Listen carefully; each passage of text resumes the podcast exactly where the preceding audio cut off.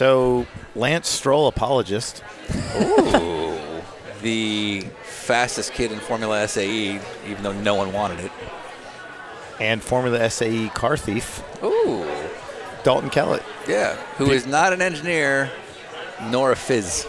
if you could describe this dinner we just had in one word, what would it be? Would describe this dinner as uh, umami. Okay. Umami? Okay. Which is a food. Okay, you are now, you just became a food snob. So umami is like a confident nod. Yeah, yes, I am, sir. well, it's, it's a bit of a Uh-huh. nod to where we are eating, and that it's. I see. You know, So- we're, at, we're at a sushi place. So for those who are not of the Toronto elite, Yeah. what is umami uh, in the grand scheme of taste buds, sir? I think it's, it's one that people have a hard time describing. This but is it's already a boring intro. Okay, it's Yeah, like yeah, a don't horrible listen to this intro. episode. it's like not savory, but it's like just click like- on Ron Fellows. Yeah, keep going. And now for Dinner with Racers, presented by Continental Tire. With your hosts, Ryan Eversley and Sean Heckman. Placeholder radio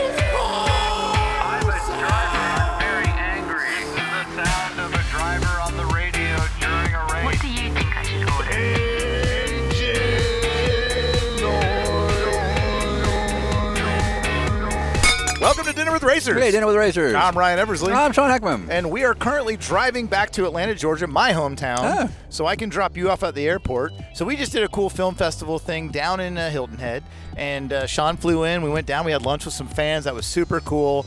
But uh, you know who else we had some lunch with earlier this year?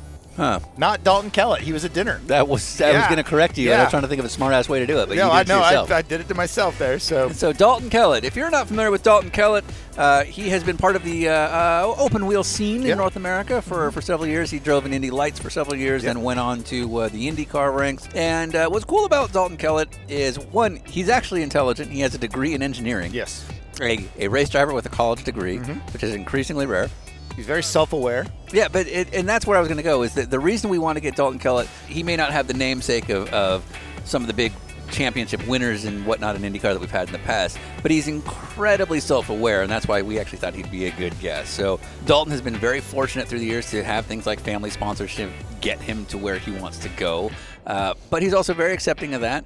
Understands his place, has an engineering degree to back up that he does have quite a bit of discipline to be where uh, where he wants to be, and in his career was actually always very giving with things like STEM programs and fan engagement, and, and just sort of always seemed to appreciate his place in the sport, and that's why we thought he'd be a good get. You know, one of the reasons we ended up getting in touch with Dalton was because of his social media, seeing his posts and his takes on how the sport's going, what they should focus on. And it was never very preachy or you know what they should do, but it was more along the lines of well thought out concepts that Sean and I recognized. They were like, hey, this kid's actually pretty sharp.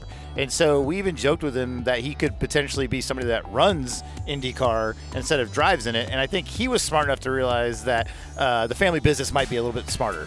Yeah, Uh, and that's and that's what he's doing right now. But we'll get it. But you'll hear all about that in the episode.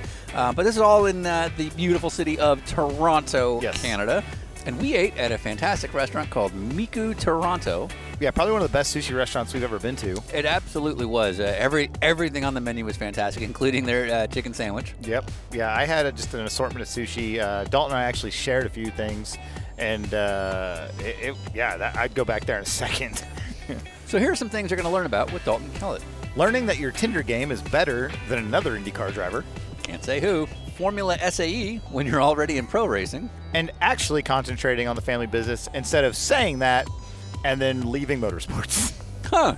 But you know what family I like? Our sponsor family. Oh, Yeah, Yeah. yeah. People like Continental Tires. they are. Yeah, they're They're like a family. they're like the smart choice in tire families. They're, they are. They are the light inside your family. That's the tagline. That is the tire fam family No, tagline. It's the, it's the smart choice in, in tires. tires. Yeah. Yes. There you go. Could you do the thing I that can do people the look for? thing. Yeah. It is Continental Tire. Well, again, Continental Tire. hey, you know who loves taglines and gimmicks? Sébastien Bourdais. Yeah. Why do you guys keep asking me about robot dogs? Rob, uh, robot, robot. Uh, come on. All right. Yeah, Sure. Yeah. Yeah. Why not? Yeah. And uh, once again, thank you to the fans for all the stuff that you do to support what we're doing and let Continental know how much you appreciate it. And that brings you such unexpectedly delightful conversations, such as with Dalton Kellett. Meow. All right, we're gonna start in five, four, three, two, Going on. Hey, Sean. Good to meet you, man. I'm Ryan. Nice to meet you. Take a seat. It's full setup. Oh yeah, we fancy. we waste no time. Put that on. He's on it. Yeah. Yeah, I was thinking it'd be like uh, just a little rec- recorder on the table or something. No, no, no. we, uh, as you can see, we like to look the part of professionals. Yep.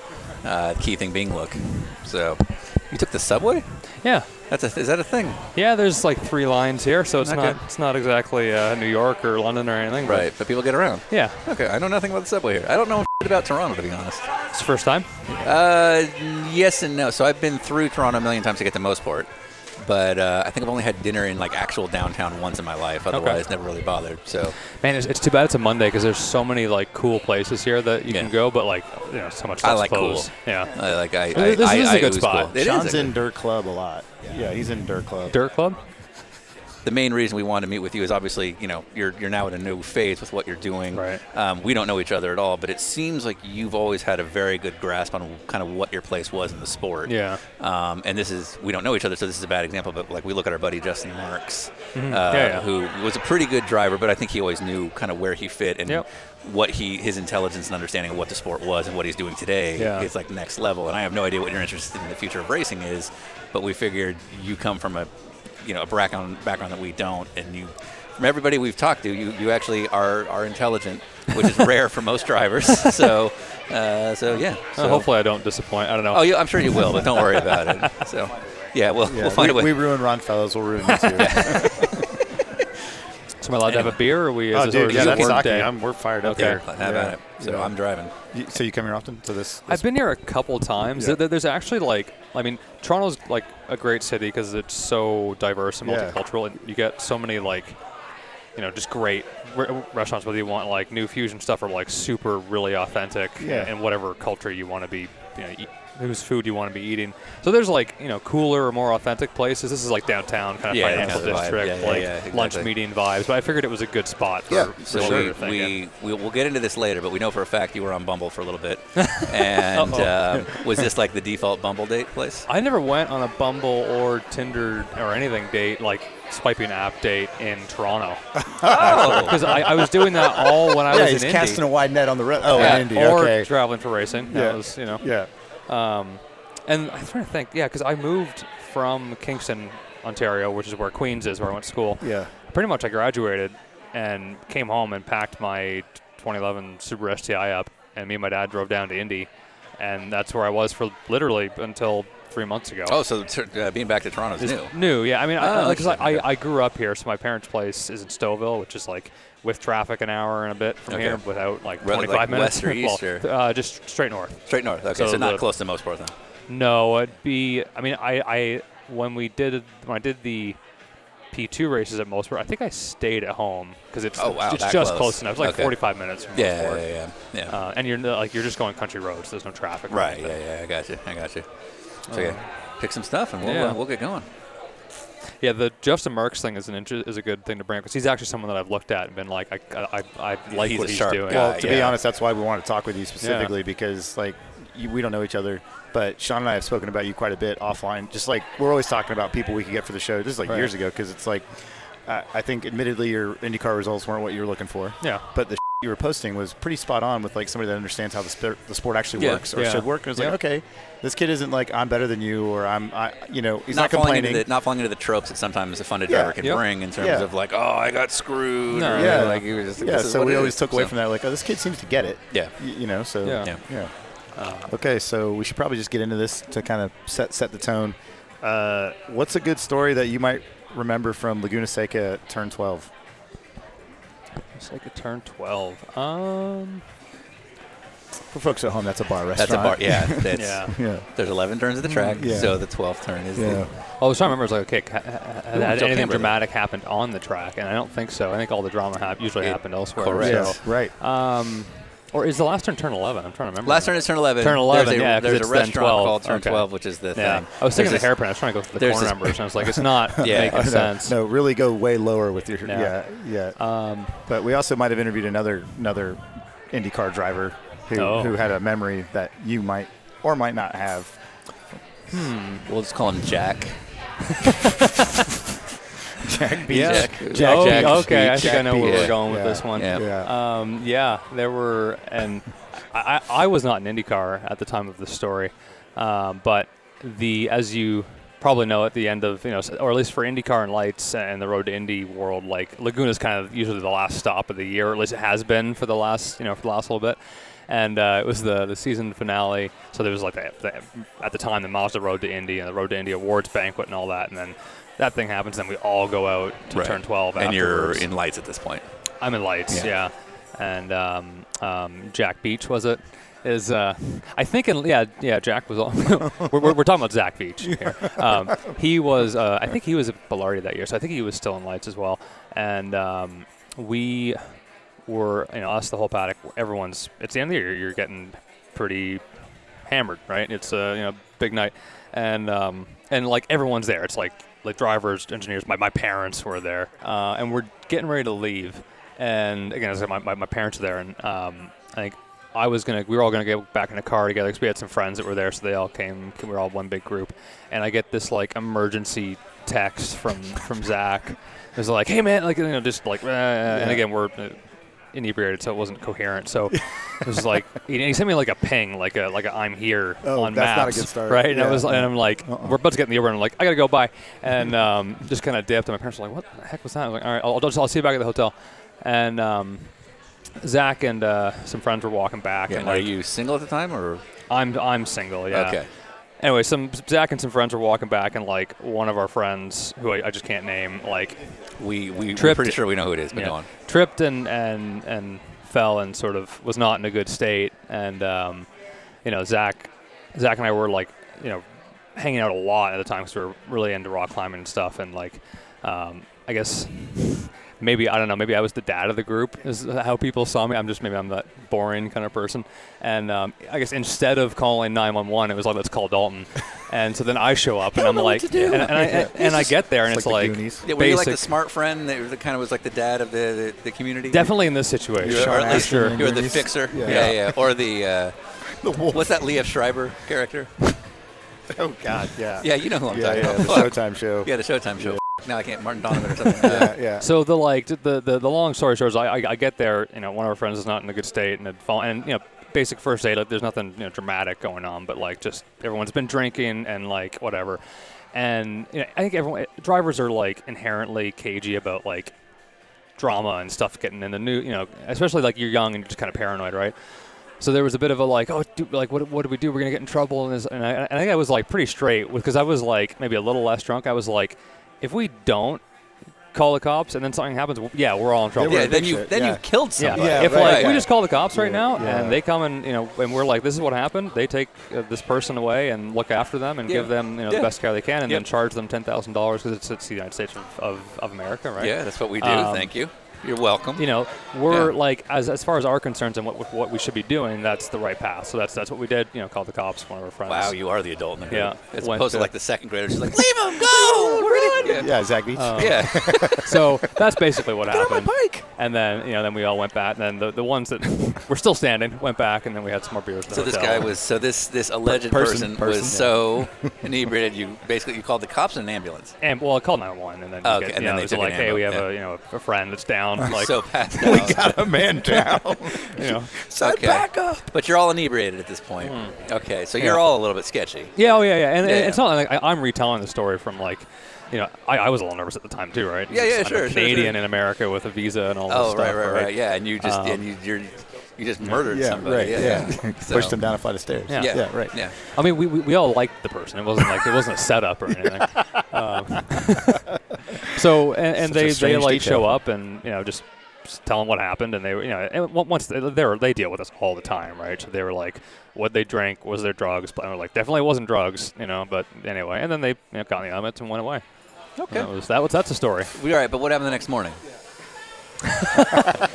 oh, so this is kind of funny actually. I kind of forgot this detail. So the next morning, so I and being the responsible one, I had like given the cop or the I can't remember if it was the officer or like the paramedic, but I gave somebody my phone number and I was like, this person's gonna wake up and not know where what's going right, on. right, Like, right, right. Yeah, give they're going them, to be you know- in a jail cell or a hospital bed. Yeah, tell them to call Dalton, and I was like, I wrote the number down just because you know no one knows numbers anymore, right? So I was like, here's my number, just tell them to call this number, And it's like we wake up the next day and we're like looking at our watches, like TikTok. What's you know we hoping to hear from this person, and we ne- we didn't. And now it's like 11, and I think I I called the hospital, and I was like, hey, one of our friends got you know um, is probably there. Like, can you help us out? And they're track like, down a body. Yeah, and they're like, we can't we can't tell you that. Right, like, privacy. right, I was right, like, right, yeah, right, fair. right, right. And we couldn't get a hold of them, and finally we got a hold of them like at noon or something, and they were just freaking the person. They were, and then like I, said, I guess they finally got back to their hotel and plugged their phone in, and mm-hmm. you know, mm-hmm. charged their phone. Yeah, nice, nice. And then and then you know they were obviously concerned, and then they didn't remember any of it. They were like, Right. They I just, woke up in a hospital. woke bed. up in a hospital bed, and were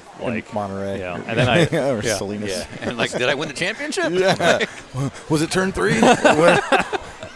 And that's the sad thing. Is like looking back, you could have totally messed with them more. Oh, but it's like you've already been through a time. lot. That's why you know you were young. Yeah. 'Cause Yeah, we right. would have gone. we oh would've yeah, gone to absolutely. I'd have like yeah. left a steering wheel in the room. like that's all they had left. Hidden an arm and a sleeve. Yeah. Yeah. So that's uh, that. That's the turn 12 story. Okay. All Yeah. right. Were you? Uh, was that when you were with Juncos or with Andretti? Ooh, um, it was yeah, it was the second last year in lights, so I would have been with with Andretti. Yeah, yeah, yeah. Because then I met Nicole that year, and then we. Um, And you guys met uh, like in a park. You were walking. through. no, so actually we met on Tinder, so just not in this city. Not- oh wait, where was she? Uh, wait, was it Indy? Yeah. Okay. All right. So she's Yeah. she was born in California, Gotcha. and then her dad's an engineer. Yeah. Um, and uh, there's a lot of Thank engineers in our family. Yeah. And um, she's an occupational therapist, so she's doing her clinical placements at um, IU Methodist, right, which we all know from from the track. And uh, so it's kind of a funny story. I don't know if you did. Did were any? Were you, you probably weren't ever on Tinder, right? Hold on, asshole. I like that he looked at you. I like to look directly at me. Okay, how old am I? It's okay. I promise. Like, um, You, you, you're allowed to get it wrong. I won't Yeah, be there's no wrong we, answer. Trust me, we've had people get it way wrong. 38. No, you're being nice. Now you're being nice. dickhead. Yeah, you're being nice. What's the real age? Uh, 45. Okay, I'll give you that. Yeah, okay, yeah, you went 44. But, um, That's, Okay. That's not real though. Was that being generous? Yeah. You thought I was. Yeah. I, I actually was gonna say 42, but then because you were you kind of balked at 35, I was like maybe he's old. Maybe he's like it 60. was Yeah, real yeah, but either way, he knows you were never He on knows I was definitely too old and have no game. There's no way you work on Tinder. Mm-hmm. You're correct. I've never really done the, the Tinder. bubble In the end, you were right. You were correct. So you know your your substances. So are- like are the thing. at the time, I don't I don't know how it works now, but like you could get like one super like a day, right? And Yeah, that like Was yeah, that like a pay thing? Like yeah, well, you could pay for more, but if like Yeah, So it what gives is you this? like a just to a tease super you, like- give you like one super like bumps you to the front of their line. Yeah. So they're gonna see oh, it. so It it's not that sends- it's they like- know you super like. Yeah. It's just that when they're going through their hundred guys. Because no, because I think when they do, you get, like they get a ping that like so and so super liked you, whereas Yeah. normally they would never get a notification on their phone. Yeah. I see. The only time you would know is if you both swipe together. You know what I mean? So, Oh, yeah, so, yeah, yeah. so Right, I but in swipe other on words, someone like, and they swipe on me, Let's they'll be like, assume ah. they've got a couple minutes and they're just swiping through. If you're front of the queue, you're more likely to at least get the swipe. I'm never going to understand this. Anyway, so I, I super liked Nicole. um, and then like four months went by, and I was like, 'cause, you know, I was just on Tinder swiping, having fun, and then randomly, then I get the notification back that like so you know Nicole oh, so she just came back. liked you. It was like four months later or something. Oh wow. So she, she either hadn't been on or she just broke up with whoever. Well, so what, what had happened? It was the, the former. Um, okay. So as she tells the story, she had like, because she had broken up with somebody like you know six months before or something, or, or Mm-hmm. like before this point, and then she was on the apps and like had met some weirdos and was like, "Oh, screw this, I'm done." And then Yeah. one of her friends would like met would just Daly. go on her would actually just go on her profile and, No. and um, uh, sorry, just made me laugh. Um, the Connor Daly joke. well, not because it's Connor, but because she had because she actually met she didn't meet up with, but she had like matched with another driver in Indy and had like a bad not bad experience, but like it just didn't go anywhere. And then All right, like, we need na- we need names on this. Come on, man. yeah. Oh God.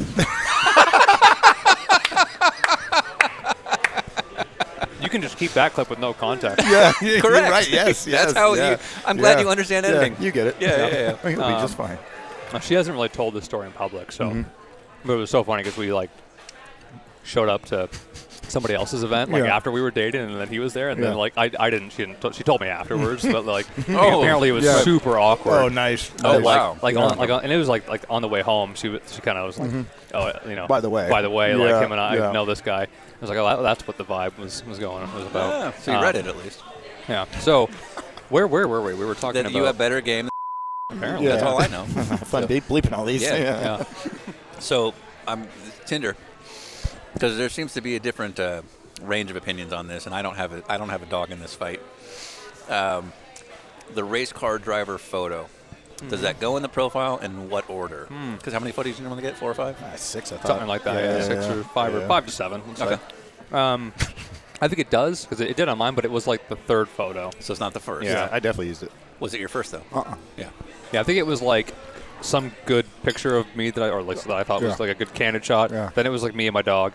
Then it was the driving thing. Yeah. But the, the funny thing was like when we first met, we were like, just she, she didn't really know like her Nick's dad's like a big race fan, but Nicole like didn't really n- know like what Indy Lights was or all this stuff. Yeah.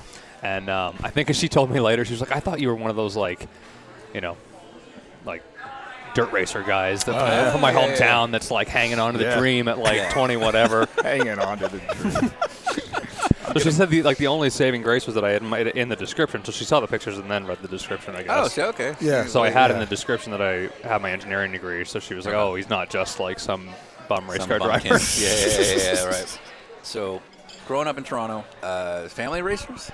I, I got into racing through my dad, but he was never um, a racer himself.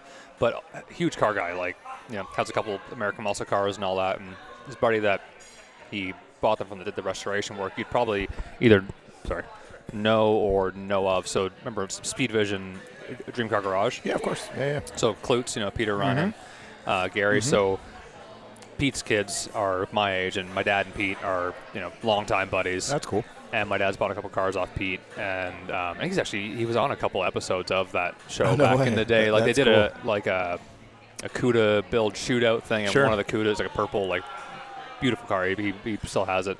Um, that car was his, and then they did something with. Uh, they built this like crazy resto mod. Uh, actually, it's also a CUDA that um, it's got, it's got like 1,200 horsepower or something. Down. A- anyway, so he's he's done some stuff with Pete o- over the years, but like when we were kids, uh, you know, Pete is obviously a racer, and his kids Gary and Ryan grew up racing go karts. So we grew up together. We have probably one of the funniest home videos, like racing related home videos. We're like three years old or four years old, and we're at our cottage in Haliburton, or Minden, Ontario at the time, racing these little Arctic Cat kitty cat little two-stroke 70cc skidoo things. Parents had put like a little milk crate track up, and we're you know in and out of the trees and around the driveway and stuff. And Gary's brother Ryan like hits a whoop and kind of cases it, and like open face, and his his head hits the handlebars, and there's no like it's there's no safety right. It's just like a handlebar, and it's everyone, parents just go silent, and then you just hear see dad and dad and Pete running over. So Gary and Ryan went on to like start racing go karts at like seven years old, and uh, like we were you know we we're still we're still, we're, we're still really good buddies. We go skiing all the time, and I, I was always like to my parents, oh, I want to I want to try racing go karts. I want to try want to try karts, and I think my parents probably had some foreshadowing or premonition that they would you know because I was always into cars and ATVs, and Right. snowmobiles. Well, I mean, one of the sells is that urgent care is free. Yes, Wait, what? Precisely. Get What, does, what does that mean?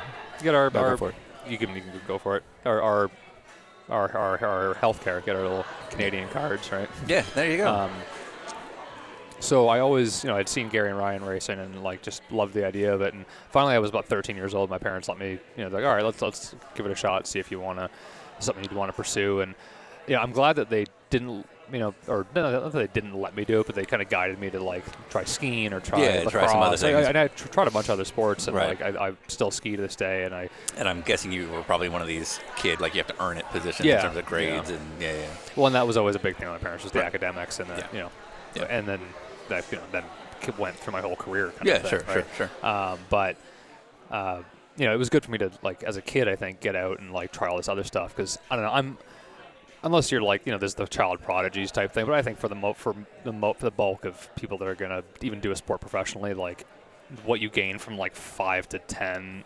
I think it's diminishing returns. It's minuscule compared to if what you're if you're doing it right from like Yeah, know, I get that, 10 if you're to gonna do the right 20 about- kind yeah. of thing. No, it should be Um, about learning what you don't like. Yeah. So yeah, Yeah. yeah, yeah. Um, Or living dad's dream. or that. Yeah, Yeah. that's that's a big. but this was clearly not the case. no, no, Yeah. and you know, my dad actually got into karting after I did. So That's, I, that's the exact path I was on. Yeah, and he like got up, you know the masters class, and it was funny. Like we're growing up, you know, we're like the kid, we're all pretty serious in national level karting and stuff. You know, by the time I'm like 15, 16, and my dad got his like masters cart, and um, it seemed like the dads would like argue and fight more than the kids. They would Yeah. take it so seriously. Yep. Like it was so funny to see. And yeah, and my dad's a big tall. He's like six four, you know, and tall guy. He flipped so many times. Like he just we we we just we would like weld a porch onto the end of his frame so his legs could go out far enough and Nice. it wouldn't be Oh, like wow. you Yeah, know he'd actually in fit in the cart. Well, I mean, Yeah. the good thing is weight distribution in a cart's not important. Yeah, right? exactly. So, you know, so that's fine. But wait, so if dads were fighting, this is kind of the local, this side of the, the country circuit, Yep, right? yep. At, by time you were in it, was the legend of Tony Tracy still a thing? Um, not at the cart track. Okay. I, I it was more once you got to cars, you'd have people that st- that were still around from the cart days that. Uh, you know, that would tell you yeah. about, yeah, okay, okay. But the kart track that I grew up racing at, Goodwood, was pretty much where probably Ron Fellows started, where PT started. Um, Hinch would have raced a lot there. I, there might have been one closer to him in Oakville, but I think that was kind of his home track. Robbie, you know. And what was was the when you were karting? Was this just an exploration of a hobby, or was this always like even at 13, like this is what I'm going to do? I think at first it was like a just a fun thing that I uh, loved doing, but it pretty quickly, like within a couple years, became pretty serious. Like we were then on this, and having started a little bit later, like we kind of fast tracked to like getting to the you know regional and the national races and stuff. Um, so yeah, once we were doing like national stuff and coming down to the states, yeah, but by that point it was like pretty serious. But also, like I said, the, the school side of it, I was you know I was at a pretty academic high school and like Right. all Because that was never allowed to slip. no, that, There that, was that, no that, that never slipped. for X, yeah. Yeah, yeah. And like it wasn't, you know, my parents were never like, oh, you have to get a 95 to, or you can't go to the kart track this weekend. I think like they knew that I was, like, I wanted to also do school, and like I think they, they just let me do it because they saw that I was doing both well. you were earning it, so yeah. to speak. Yeah, yeah, yeah. Like, yeah. And I remember there were a couple times maybe when I was, you know, younger or learning, just being, you know, growing kind of thing, and where I remember my mom saying something like, you know, that she wasn't, or that like it wasn't all my parents to like force me to do school and do ra- like it had to come from me kind of thing. Like I, cool. I had to put the effort in. They were never gonna encourage, Like, like, yeah, They, yeah. they weren't going to crack the whip and be like, like I said, like you have to get an A to like go racing. Yeah, it was yeah. either like Just if it gets an to the asshole. point, yeah, Yeah. if it gets to the point where we're having to encourage you to do both, like then we're Then just it's going going to away. do it. Yeah, yeah, Right, Yeah. right, right, right. Or not encourage, but like force you to do both. No, yeah, yeah, exactly, Yeah. exactly. If, if you're not the one taking yourself to practice, so Exactly. to speak, you're not going to. Yeah. Yeah. I get that. Yeah. So you're you're you're climbing through these ranks. Um, so it was. Uh, at what point do you realize F1's just not a thing? Because you were driving around somebody like Latifi, so you get to see how he Right. climbs. Oh, Wickens is yeah. Wickens, Wow. who's obviously moved to Europe and did well. Um, Was Stroll ever in the this side Oh, of the yeah, yeah. planet? Actually, so Lance was always like, uh, like a like a class below. Like if, if like I was senior, he was junior. If Okay, I was little junior, he was yeah. mini. It was Rotax at the time, so it was like mini max or Yeah, yeah, mi- yeah. was micro, mini, junior, senior. Yeah, all the little Um, two-stroke yeah. Yeah, yeah. So, yeah, and he was like, I remember his mechanic and, and my, the guy that I was working with, Daryl, was, they were like good buddies. And him and I did, um, I think I either won or came, I think I came second at like this national race. And then he, he won something and we both got like a, a free two day racing school. At, Yeah, the- cool. Yeah, at- that's this time it was, um, not that Lance uh, needs the free, the, the, the free two day Sure, racing, but, but he, school. hey, winning something is winning Yeah. something. So And um, and uh, it was the what's the one at Tremblant? Um, Mont Tremblant? yeah, it's Yeah. The, they like a lo- same kind of deal as the Yeah, Bridgestone, yeah. Bridgestone School. Um, and he was there. Him and I did that with you know, people who were there just to like do it for an experience. And he, he was a super nice kid, really like you know super down to earth and all that. So I, I always felt bad like seeing some of the stuff he flack he got, like just being around him growing up. Like he never gave me that vibe of, of like, like, being this like the silver better than everybody. Yeah, kinda, sure, sure. you know. Well, that's this can be a conversation for later as well, but that is I think part of the just there's a lot of hate from people who just don't understand. Like we our our our side of the sport is driven by people paying to be Right, there, and yeah. so you you can't not you, our sport wouldn't exist without that. Yeah. Um, and so our big thing is like as long as you're not a Yeah. you're yeah, fine. yeah, like you know, yeah. Don't care um, how you're doing it. So, Yeah, but- um, the, the, but back to the Formula One dream. So the, the Formula One thing actually kind of tied into my academic sort of pursuits. Like, I looked at, you know, I was in grade 12, and it was sort of weighing the options of like, I decided, okay, I want to keep keep racing and try to do this end school at the same time. Um, And presumably grade 12 is the end of school Yeah, for you yeah, yeah, last. And actually, I, I, I went to a French IB school in, in Toronto, so it was called level five. So it went grade one through or kindergarten through grade seven, Okay. and then level one through five. Ah, I, I don't know why. It just- so it just- 8th through 12th grade. Yeah, it was one, One through five. five, I see. Um, which no other school. That's just that That's just- specific. the okay. Toronto French school. It's called. Fair enough. Either way, their- either way, you're their what, thing. You're what if you like paying for your health care, you'd be a senior. Yeah, Okay. exactly. Okay. So I had, you know, decided. I, I I looked at schools in the states for engineering. I'd looked at schools in Canada and was, you know, weighing my options between going to like straight physics, like a like a bachelor of science in like phys, or engineering. Sure. Um, and was this a real interest, or was this a related to racing thing? this was a real interest. This was like from a kid. I was always Legos, taking stuff apart. Okay. You know, I putting things back together. Yada Yeah. yada. That whole like me and my friend, my buddies from growing up, Dan. We like rebuilt this little 60 cc dirt bike thing, and then once it blew up, we like took the motor apart and made And like a cross sectional kind of thing Okay. and all that. Okay. Like like Yeah, yeah. cut it on a bandsaw and like you know colored the piston pink and the whatever to show the different parts Okay. Okay. So this is Um, real.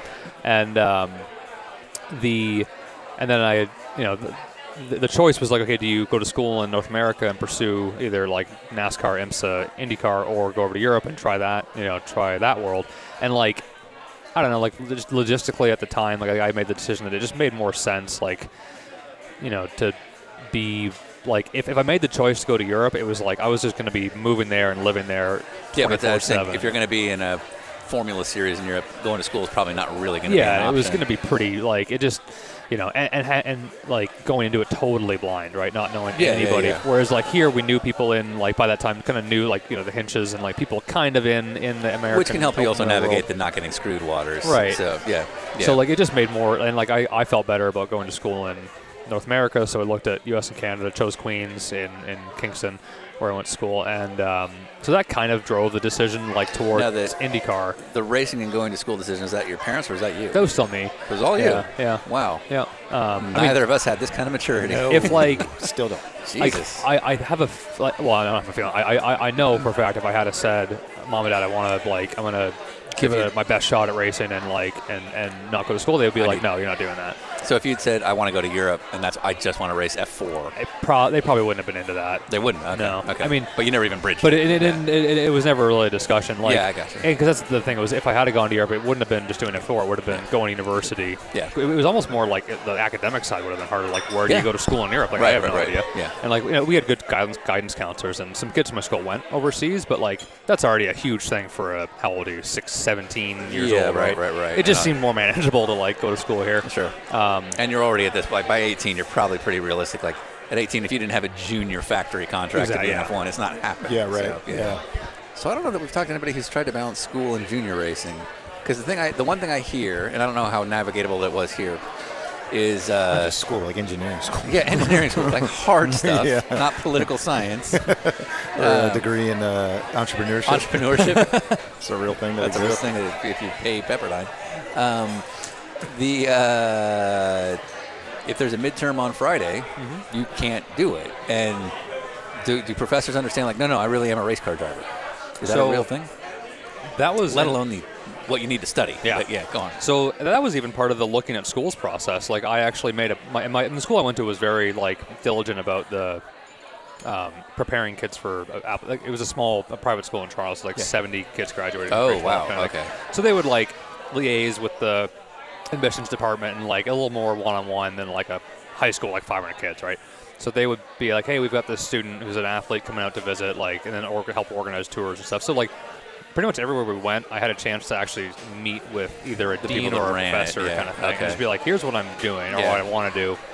Like, Yeah, I guess if you're one of 70 in a graduating class, it's a lot easier for them to believe you because they probably know your story mm, versus Right. like, like I, I went to lecture halls that were three times bigger than that. Yeah. So yeah, yeah, yeah. And so, and, and you know, there were I think like I looked at Duke, Carnegie Mellon, Bucknell in the states. I think is that it? Maybe, yeah. And then sort of in that northeast area, um, really liked Carnegie Mellon and was thinking. I, I, I, I thought I actually thought I wanted to go to Duke just because I love the idea of the big campus and that sort of traditional, you know, school atmosphere. Which would be a school where that would be hard to do. Yeah, and, and that was kind of, it was like there in Bucknell they were like there would have been might have been okay. Carnegie Mellon they were like it seemed like they would have been really accommodating and great, and then at Bucknell it, it was very clear that just like we're not into whatever we were whatever, Whatever was you're- going on whatever you're selling over here, yeah, yeah, yeah. They- Like I, I think as I met with a dean, uh, the dean of engineering there, I think she was like, "Well, you're a student first, and if you want to try to do that in your free time, go for it." Oh, but like, no. I was like, Nice. "I don't think you understand How much you travel? like yeah, yeah. what I'm talking about here." Yeah, yeah. And yeah. then the Canadian schools is kind of a similar deal. Like U of T is a humongous school that has campuses and satellite campuses all over the city of Toronto. Great school, great engineering program. Um, but same thing. It just like you'd be a you know a drop in the in the bucket. Like um, it just you wouldn't. It's too big for you to get that level of, of, of attention. And then both McGill and Queen's seemed like good options that they would be helpful. Uh, McGill would, was looking good because the IB program when I was in, I could credit some of my high school courses towards first year and first year engineering, like or first year general stuff.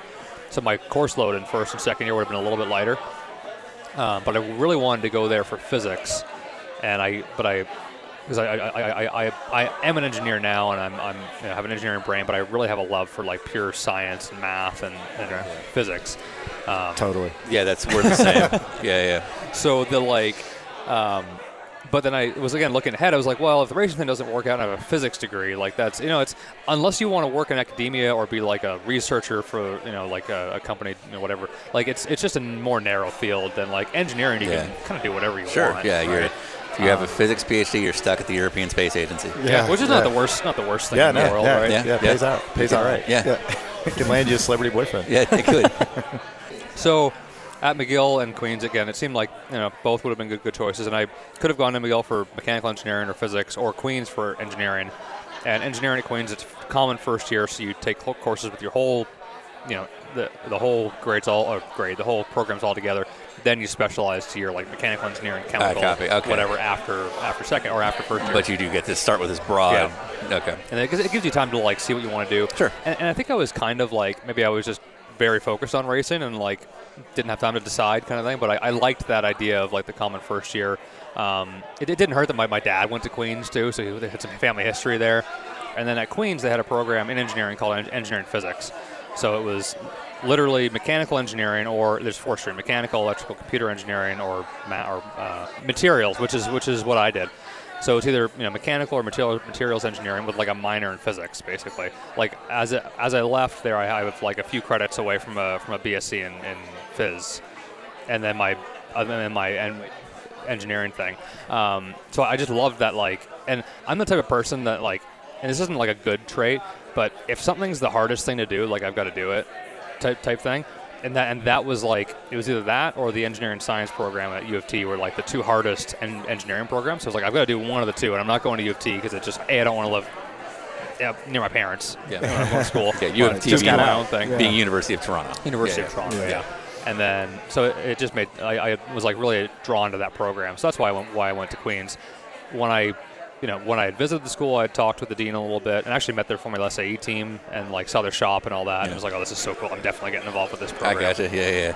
And then when I got there in first year, I like again the first week I like made an I emailed the dean just to you know re, re and then Pre-emphasize you're going to travel. yeah, and like and and sit and I sat down with her, and I think we talked to some of the professors and stuff, and she pretty much like was basically said, well, we'll do whatever you know we we have the power to do. At the end of the day, it was up to the professors to like accommodate if they wanted to or not. So her her basically it was like you know make sure your professors know this is real and like communi- be be good at communicating and like don't show up to them a week before the final and be like, hey, I'm not going to be here. Like meet with them at the st- and that's what I did. I, I would meet with every professor if it was a new one at the start of every term and be like, here's what I'm doing. Like you know. This Please is don't make my life a- yeah, right, a right, right. I'm hell. telling you now so that you know I'm Yeah. not full of shit. Yeah. And of the, I don't know how many, maybe I had 30 or 20 something professors in the four years, and like all but one of them, and he wasn't a dick, but he was like just not accommodating, kind of thing. Um, Like that you're going to learn the life lesson that it doesn't yeah, go your way yeah. kind and of like yeah. I, it, was- it was just lucky that like I did, I was there for his midterms and his final. I didn't have to move or anything because I don't know if he would have, but like I, I definitely missed some assignments and stuff, and I just had to take the hit on the grades because he was like, "Sorry, you weren't here and you couldn't submit it. Too bad." But like everybody else was. Um, very very helpful. And like there was again some trust right? It was like um like I had the opportunity to like if we had a final uh, for a for a few finals I did them like a week before everyone else. And it wasn't like there were two finals. My professor was just like I'm trusting you to not To not tell anybody. out, yeah. and then and then that's how it went yeah. But Right. today you have from it's what what's the school called in Queen, Queen's University? And from Queen's University, you have a material science bachelor's degree. Yep with a minor in physics. Well, not not quite a minor. It's a it's a Just say a minor. Yeah, sure. It, it basically a material science with a with like a few credits shy of a minor in, in, In physics. phys. Phys, pardon me. All right. So, kind of cover the education side of things. At what point do you make the move to Indy to become like? I mean, like I guess we have a lot of listeners that are in the NASCAR world and oval racing. So the equivalency would be the Burkdale Mooresville Right. Junior Development Driver Program. No. In, in open wheels case, it's everybody moves to Indy and tries to get something going. So they end up racing in like you know Formula Mazda, F2000, Indy Lights, you know, and up the ladder. Yeah, and, and, just to just to revisit the school thing for just a quick second. What is Sure. I, I, I this was a big part of my experience was that I as soon as I got to like the first day of first year, I went back to the SAE team and like got involved with our Formula SAE program, and was you know like that. It was like that racing and school. were Formula it- it- SAE and Formula 2000. Yeah, and it was almost like a third, a third, a third as far as like the, You put a third of you put as much time into SAE as you did F2000. Uh, probably. I mean, probably more time into SAE calendar day wise, right? Because the, the just the academic Yeah, just because what it year from- requires. Sure. Yeah. Um, Wait, so where where were you in the scheme of? Because you could be there's a spectrum. If you're going to be in, like you're well on your way. You've done a ton of karting. You're now racing at the junior Formula ranks. You could be the guy that's humble and just says nothing about what you're doing in F2000, or you could be the guy like, well, you know, over at uh, Pabst, you know, we uh, we have a machine that does that. yeah. Uh, where where were you in that spectrum? Uh, I think. I mean, I was never like the boastful, whatever in your face guy, but like the, when I got there, the, and the, these Formula SAE teams are always so chaotic because like you have huge turnover like every year people are leaving and, and showing up. And like you know it might be it gels and it's great for four years then it totally falls apart then it's great again five years later. So we were this team was just coming off a spell of being abysmal because they had done really well and then really then, like, everyone left and then they were- yeah. And then um, so we, we had this like car that kind of ran and ish and then we went for it and where we would test this car it was so sketchy. There's the uh, the Kingston Airport which they'll fly like dash eights or like you know like re, which is like a, like a regional turboprop Yes, I you got know, you. So um, yeah, yeah, like high wing little puddle thing. jumpers, sure. So they'd fly those in there. The airport would give us half the ramp or a quarter of the ramp, and like not hangar us airplanes. It'd be hangar airplanes us grass runway. So we, and they were just like, just stay in your little corned coned So area you're doing like shakedowns on an active runway. on a on an active taxiway, yeah, like Yeah. on like a ramp. And we would like you'd be like, and this is like in, in subsequent years, we'd be doing slaloms, and the car would occasionally catch fire or break down. Yeah. And there would be like literally a which they're small planes when you see them beside With a triple props. seven, but when you're in a little tiny race car, the Dash Eight, Yeah. whatever, looks and you're like doing your thing, you take a corner, you're like, holy, it's an airplane. Yeah. And then you keep going, you're like, I hope the brakes work. Yeah, because there's a prop. Yeah. Yeah, pretty much at roll hoop height, Yeah, right? right. So that was that was tremendously sketchy, but Yeah. a- anyway. Honestly, I um, should so take like care of it. You'll be all right. You wouldn't- you wouldn't feel it, right? exactly. It's gonna be over quick. yeah.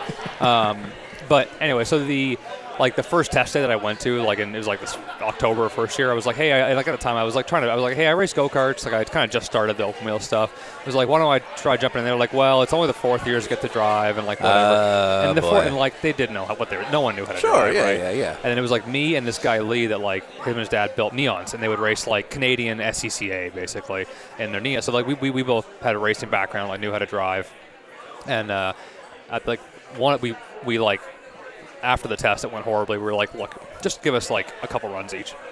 And then they let him and I drive, and we were like seconds quicker than any, a- anyone else. And they were like, "Okay, you guys are driving now," you know. But then as I got older, and then I, I was the manager, and me and another guy were the managers in, in fourth fourth year, and um, we always made a point to like everyone got to drive it at least once. Right, what's the point, right. You know? Right. Yeah. You well, because and I don't. I don't know anything about SAE really, but SAE isn't it like the on track doing the lap time component is only a small portion of what they're testing you Yeah. for as a group, right? Like they're testing Design rigidity and how you present, exactly, and yeah, yeah. right. Yeah, and we actually Catering.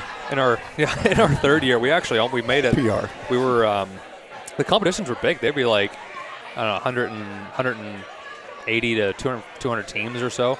These big con- from all, all over the world, and the top 20 or the top 12 would go to design finals. And we were we tied for the bump spot, and it was us and another team, and the other team had a little bit better racing scores because their car didn't break down. So they so they got to go into the design finals. We we, we like we kind of turned it around and had a pretty tight team for a while. And I, I mean, I, I have some connection with it now. I'll like review their design presentation No, and that's cool. stuff, and Yeah, yeah. Well, now you're a big celebrity, right? Yeah. Yeah. So so anyway, that, that, I just wanted to mention that as like that was a big part of the school experience. Yeah, we actually get a lot of Formula SAE comments from kids that are in that Yeah. program or like engineers like uh, uh, Chris Simmons. Yeah, uh, I was just actually talking about this with a couple of guys at HPD at Watkins Glen two days ago because they were all in it, you know. And I was Yeah. like, oh wow, that's cool, you know. Oh yeah, no, you, So- you, you throw a stone in like an IndyCar paddock or an IMSA Right. or an NASCAR Yeah. paddock, and like Yeah, the- somebody's going to be involved or had been The, involved with the, an Brent, the, the Bretzman brothers were both, uh, yeah, like a buddy of mine that works at HPD now, my engineer, H, Adam Adam Jones. He said he got there and they were like legends. You, you know, they like talking about like, remember those guys? You know, So, because I, don't know how it's structured. Obviously, you, you drove, but I assume does everybody do a little bit of everything, or like on your first year, you're, you know, you're just cleaning parts, in your second year, you're doing this kind of design work. Like, what what kind of roles did you do so that you were more than just a driver? So I, I hope that nobody from Queen's listens to this, but on my fir- in my the first like weekend, because you would spend like you'd be at the sh- we had keys to the building and stuff, and like uh, you know that like we could go in whenever we wanted, our own little bit, our own little shop. First weekend, I'm like, hey, let's I want to help you guys out, and I was like super keen, and they were like, we like we would scrap. The, the school had this rule that you had to like scrap the old year's cars so somebody couldn't, couldn't So you couldn't pilfer take it. ideas, yeah. Or, or no, just like you couldn't take it home like a liability thing. Like Oh, somebody- oh, I so see. we would like Yeah, yeah. recycle the old frame. Yeah. So they're like, you have to go go take this angle grinder with a zip disc and go like cut hack Go that frame car, in, into yeah. pieces. Wow. And like, I, luckily, I, I mean, I'd been around power tools and mills and or not mill like lathes and just like engine stuff, so I kind of knew what I was doing. But they just let this random first year like go Yeah, ham with, with an the angle stuff that grinder cut and like hand, cut this yeah. cut this chassis apart. learn a couple lessons. But, but I would like to point out this was to protect liability. Yes, exactly, exactly. You know, and because their whole thing was you had to destroy the. I, I actually ended up keeping one of the cars, well, not the whole car, but I have like I have most of one of the cars in parts. And it, and it, in my living room, my wife hates it. well, no, it's like in a storage, and like it kind of was a thing where like a few years after I graduated, I was talking to someone that was there, and they were like, the school's still kind of pissed about that car that went missing. I was like, sorry, I don't know who you're talking about. Well, Well, They're not getting it back now, so- Yeah, right. Um, anyway, so the yeah, you would like they would test you out, like run you through an intro period, like learning how to CAD and like the, you know give you like we would do a basics of like vehicle dynamics and But the idea is that you actually learn and all, all the processes. So Yeah. you do learn CAD, We you would, do learn like- SolidWorks Yep. or whatever well, it is. Yeah. honestly, doing the SAE thing, like I, the NFIS program had a lot of physics and math stuff that was totally in its own like science kind of world. The math concepts, I mean, ma- like basically everything is applied math, more or less. But like, if you're gonna be an engineer, like at some point you make abstractions and have like layers between you and like linear algebra or whatever. Oh, don't Um, we know? yeah, yeah, but for the fans, Yeah, it's right, good for them. To right, know. yeah. But like the um, the the mechanical engineering stuff that I did in the NFIS program, like it was great, but like I honestly learned so much, not more, but like it just brought it took it to another level of like you've okay you've taken a thermal course and now you're tuning an Now engine on a dyno. Yeah, and not yeah, just yeah. doing like because like they would have labs but like with This the dyno application, yeah it was yeah. like kind of contrived right you'd go your, do your dyno lab and like turn the engine on and it would run through a preset program whereas we would like literally build the motors ourselves make components like make the plenums blow up plenums make them you know like go through the whole thing right and we would like as the team had a, a bit of a process of like onboarding right? We would like have tutorials and like machining tutorials and stuff. You had to make a widget and cad all this stuff. And like learning that that hands-on stuff was like so so important. So that I, I, again if, if there's a young like engineering student or high school student listening to this that's going to go into engineering like if your school has an SAE program or a Baja program or a, a rocket what like our, our school has a rocketry program like Anything that's just a practical, like, and everybody's got to do different jobs and get dirty Right. and weld and angle grind. Yeah, like apply what you're learning, and like it makes it more fun. Like I didn't give a shit about computer programming or MATLAB until I was doing the SAE thing, or uh, in physics doing some labs where I was like, oh, I can actually learn this programming thing, make my life easier because it automates or it makes like you know some things go quicker, and then also like be better at this. So like like coding, let's just call it coding. I got you. Okay. So like I, I I didn't care about coding until I knew, knew you saw how where it, it showed up. yeah, to Yeah. Where, to where it showed up, and then I was like, Yeah. oh, I can Well, you can a write your own code, automated programs. Yeah, to like optimize motion ratios for my rocker design. And like, oh, okay, this is fun now. And for the go kart kid that turned in to listen to this episode, Yeah. so yeah, no, I think that the practical side of it's huge. Um, I'm in a different field now, and you know we do a bit of manufacturing, a bit of construction, and a lot, lot the products that we make, like linemen and, and people that work And on power K-line. lines, K-line, Yeah. use these products in a high high intensity, dangerous environment, live line work.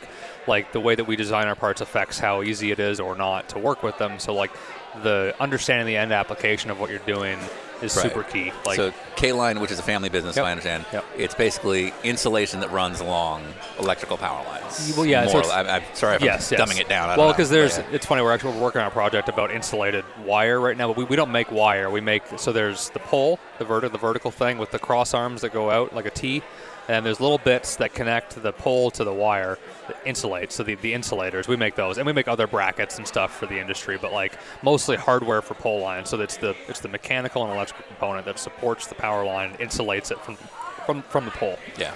Yeah. And we heard from a reliable source that effectively like 90% of North America has K-line stuff across different power lines. Probably 90% of Ontario, or a lot of Ontario, a lot of Indy. So Oh, 16th Okay. Street by, by, by the Speedway, Yeah. it's all K-Line. Okay. Um, pretty much anything that I, or not, it's not IPL anymore, AES is the utility and that services Marion and all that.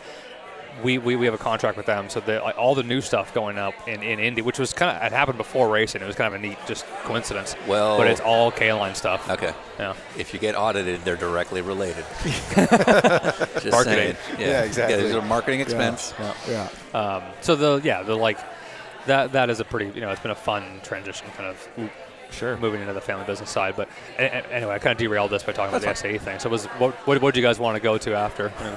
the biggest thing I keep hearing, because I started as a mechanic, you know, and got into get into driving, and uh, I know how pissy I would get if a driver wanted to explain to me what we're doing in the car isn't working when it's somebody that doesn't know. And there are times that they do, but oftentimes you would hear not, you know, not the most experienced driver be like, "Well, I think what we should do," and you're like, you look at the engineer and he's like, "For f- sake," and here comes you who actually could know. Yeah. You know what I mean? Or at the same time, have you been through situations where you know what you're being told is bullshit? Because they're like, just tell him what he needs to know because we need to get through this program. And you're like, You know, there've been yeah, there there were moments where like I knew more in the junior formula where I knew something was like, where what the like, there were a couple again old school, older school engineers that like, yeah, had these, um, like what they knew, what they were, what they what they understood was right, but what how they how they how they got from Real, like their their theory connection was just not Right. like- well, and in, in, in context, a lot of times Junior Formula F2000 or Indy Lights or whatever, a lot of times you can have maybe one engineer spread across two or three cars. Yeah, yeah. A lot of times they are older school where Yeah. they're maybe just a very experienced mechanic that doesn't necessarily have an engineering degree. You know, like you get to IndyCar, it's engineers and mechanics, and there's a clear and software guys. But at F2000 or Indy Lights, it's, it's not, and it's not like I don't know how you're how uh, Pabst ran, but it's not. Sometimes you have an engineer who's divided amongst a bunch of stuff, and you don't even know if he's like a proper ME or anything Right. like yeah. that. Yeah. So. And um, yeah, there, there were so there were moments where like I actually kind of remember being like, okay, just like because as a driver, you kind of have to believe, right? You've got to like, and that's a bit that's something that I always struggled with was like if it wasn't the right relationship with the engineer, like Trusting that he's you got to trust them, and they got to like make you believe it as much as they're actually doing something real because it is a very it's a mental sport as well, right? Um, so yeah, there, there were there were some moments where I was just like.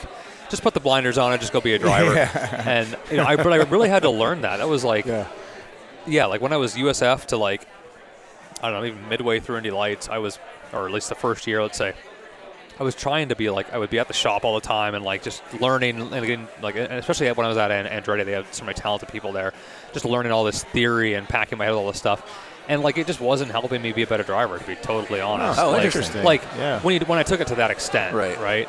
Well, like, are you an overthinker? Oh yeah, oh, Yeah. oh definitely.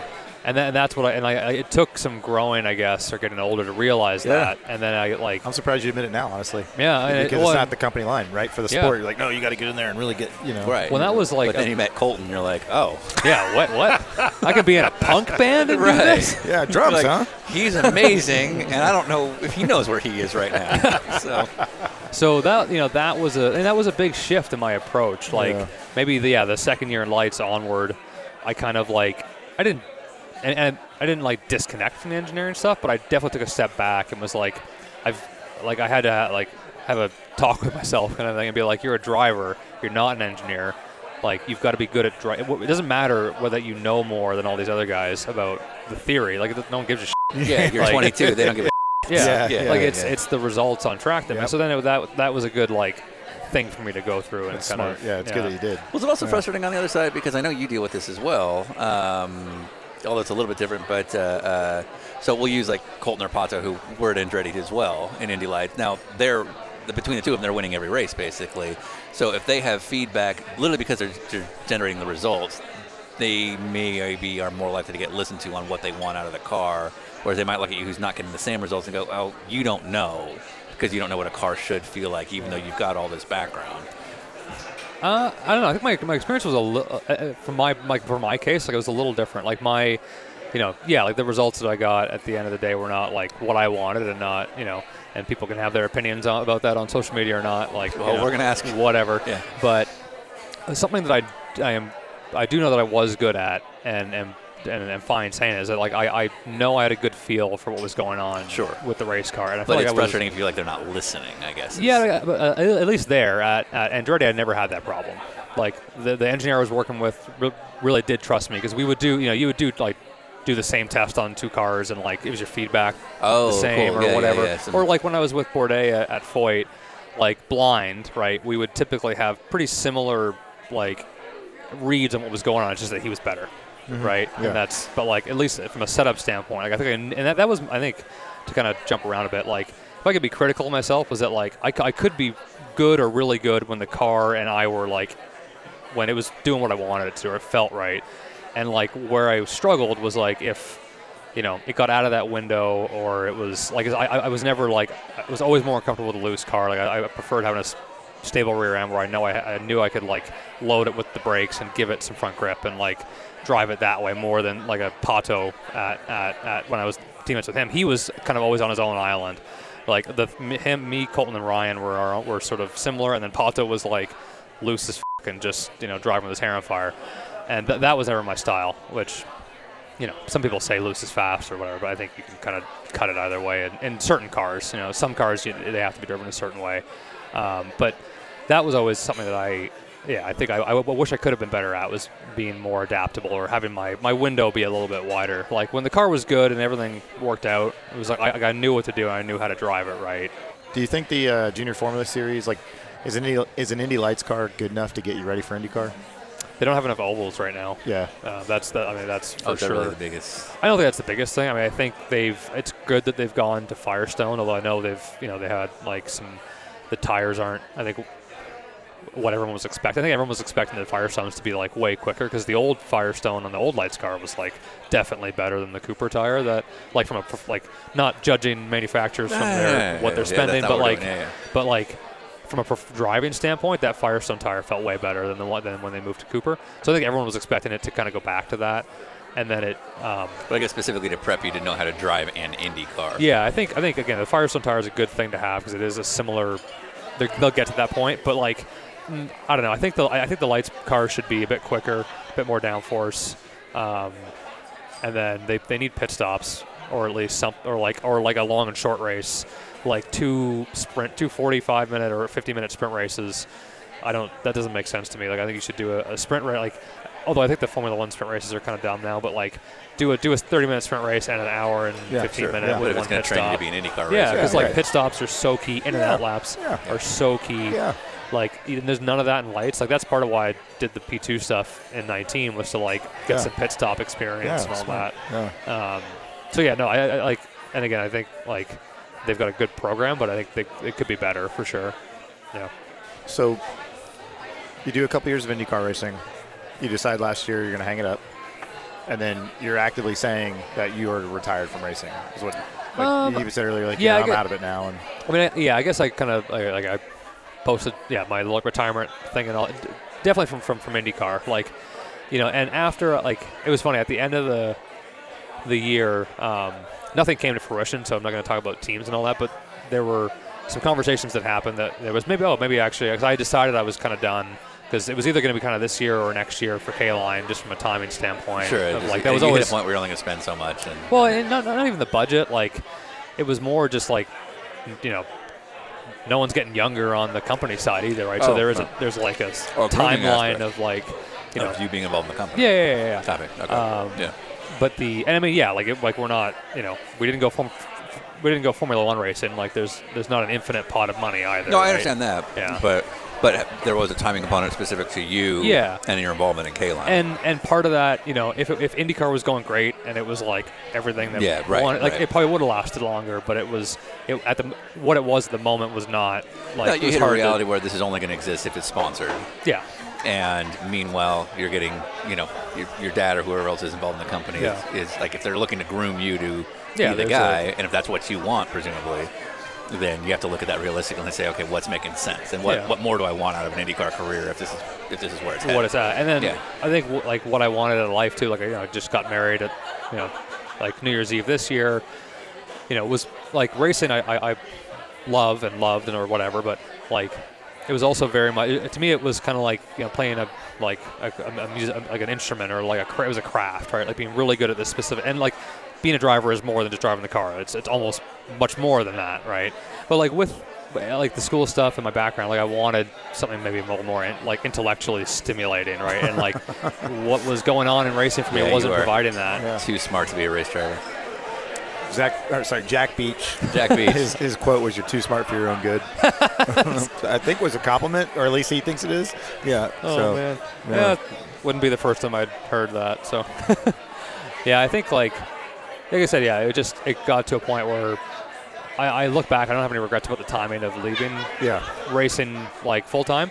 Um, do I do I wish I had a like, and yeah, like, am I Scott or what was I Scott Dixon? No, like I'm fully aware of that. It's not like I don't have I didn't have the, the talent or the experience to be at that at that level or like a Colton or, or, or somebody. But like I don't think I sucked either, right? That's like there's you know and there, there's lots of people on Twitter that think that and that's good, you know whatever. That's good. not us, but yeah. But anyway, like, do I look back and like, would I have liked to have had a, a different experience? Sure, but like, I got to do it, and it was an amazing experience, and like, I got to do the thing that I wanted to do as a kid, and get to the level that a lot of people strive to get. So like, I, I- there's no part of me that's like bitter or like upset about how it ended, really.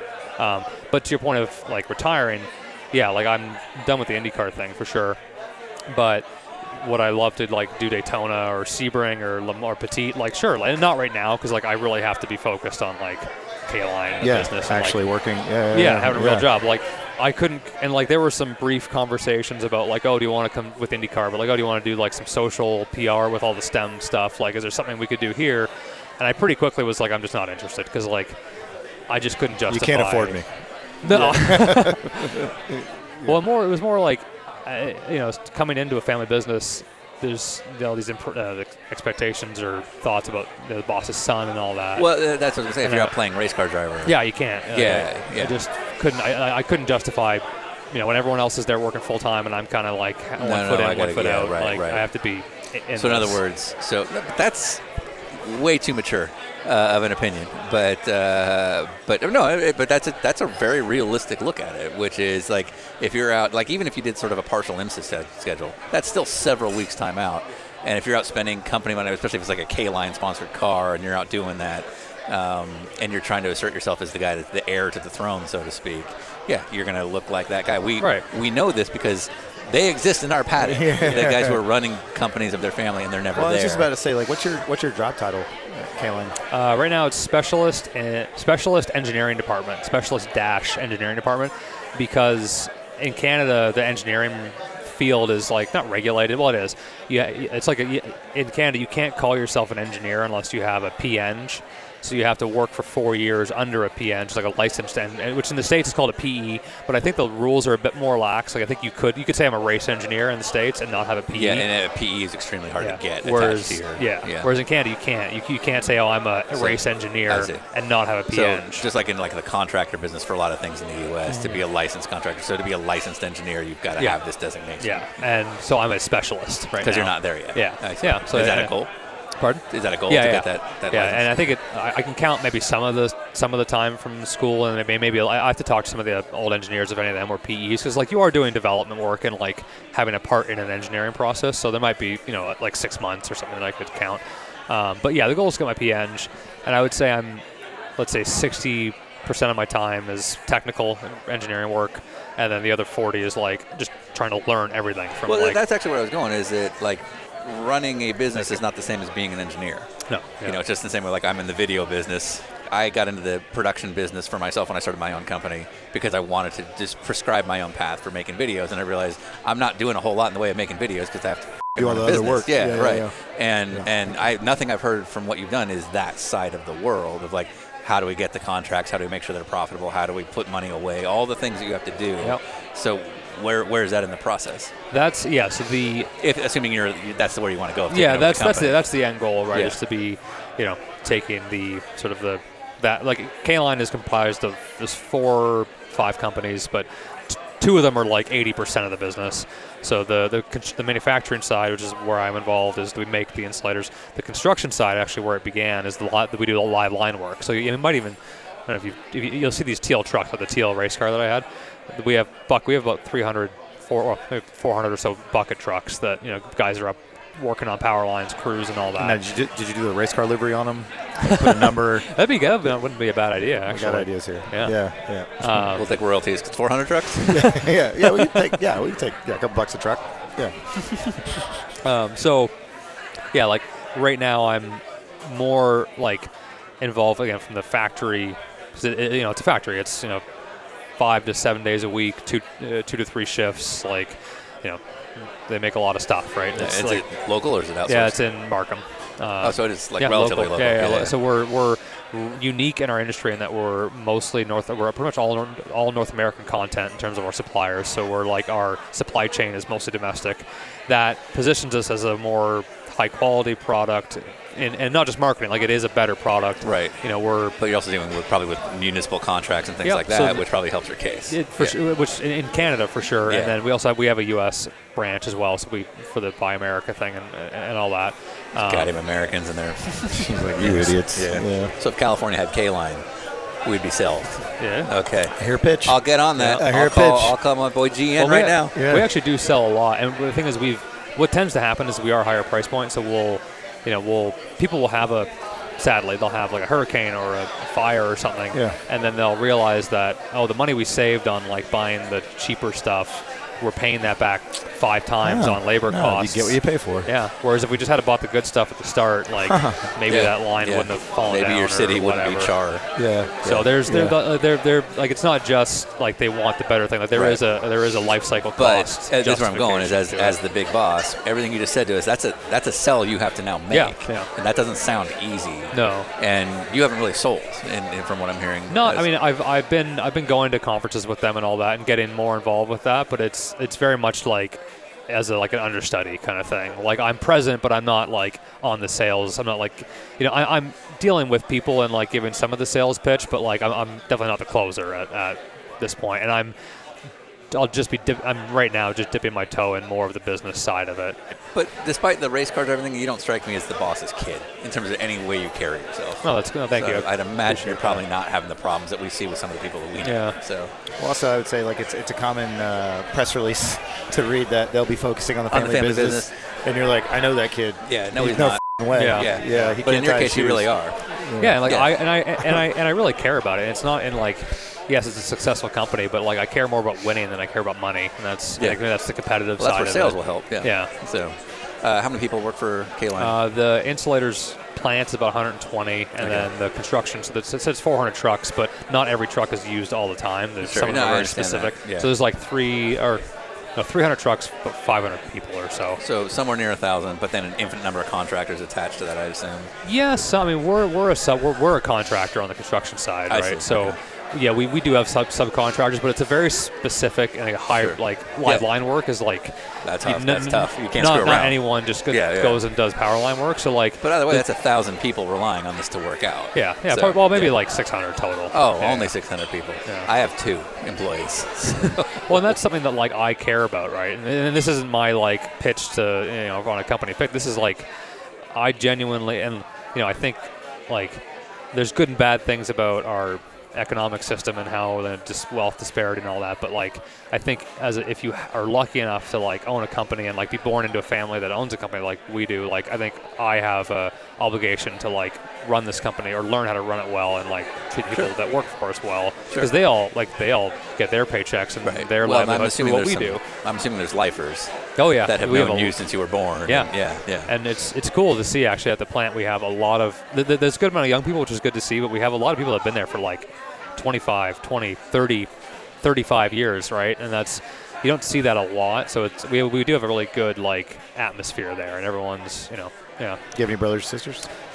I have a half sister. My dad was married before when I was younger. Uh, she's an art history PhD, so she's more in academics. She lives out out, out in London, um, Ontario, not England. Um, she's not really involved, but I have. Uh, my dad, my brother, my yeah, my dad, my brother, or my dad and his brother are equal partners. So with my grandpa, his two kids or his two sons, his his daughter didn't really want anything, anything to, to do with it, and then I have a two cousins. Um, well, three, but two two two are, are in, involved Right. with the business. Okay. So it's me and the three of them kind of thing. Right, but that sounds like a lot of this is on you to look towards the future. 'Cause how old is your dad now? He's uh 64. Yeah. Probably wants to slow down, I imagine. I mean, he's the type that like I don't know if he ever will, but like Okay. I'm sure. Yeah, he, like yeah, him and my mom want to like travel more Sure, and like sure. You know. And not to racetracks. Yeah. Well, yeah, Mid Ohio. Yeah. Here we go. yeah. Yeah. so just we were just judging this on looking at photos of you. Is your mom uh, a little bit on the fun side? Um, yeah, my mom's definitely the fun one. Of, Yeah, of my, that's my what it looked like, yeah. for sure. Okay. My, my, my dad's more like me, like a little more reserved. Sure. And it's funny. It's like me. It's funny. You know, they say you like your spouse or whatever. Like my, my, my wife is the fun social one. Sure, for sure. sure, And sure. you know she's she's smart too. She's she's a, an occupational therapist, but Yeah. she's like way more outgoing and Sure. way more. You know. Sure. I'm more introverted and whatever. so is mom ever an embarrassment at the track? Like rooting rooting too much? Uh, I mean, yeah, she definitely gets Like, super That's my intense. like, Oh, shut up, mom. I mean, she's definitely yeah, like the proud mom, like Yeah. and like unab- and like, Yeah. but you know, I, I'm not a parent. I, don't know what that's like, but like, Yeah. I, I, I, I never felt embarrassed by my parents at all. Yeah. Um, but they, yeah, my mom can definitely be a, a little intense for sure. Yeah, there's a there's a reputation she has about selling crack or giving away crack. Is that? Yeah, so that's the, oh, so you've actually uncovered the real business. Yeah, Um, yeah. We Oh, it's crack with a K. insulation. It's crack with a K. Got it. K line. Um, so yeah, the uh, and some of the IndyCar mechanics love this stuff. So and it's, it's, we're not talking about drugs. We're, we're talk, it's like Talking about this. uh, insulation. yeah, it's the- you tell them you're in the, the waste management business. Yeah, that's right. That's right. Yeah, that's, that's Canada's version of waste management. it's electrical insulation. That's right.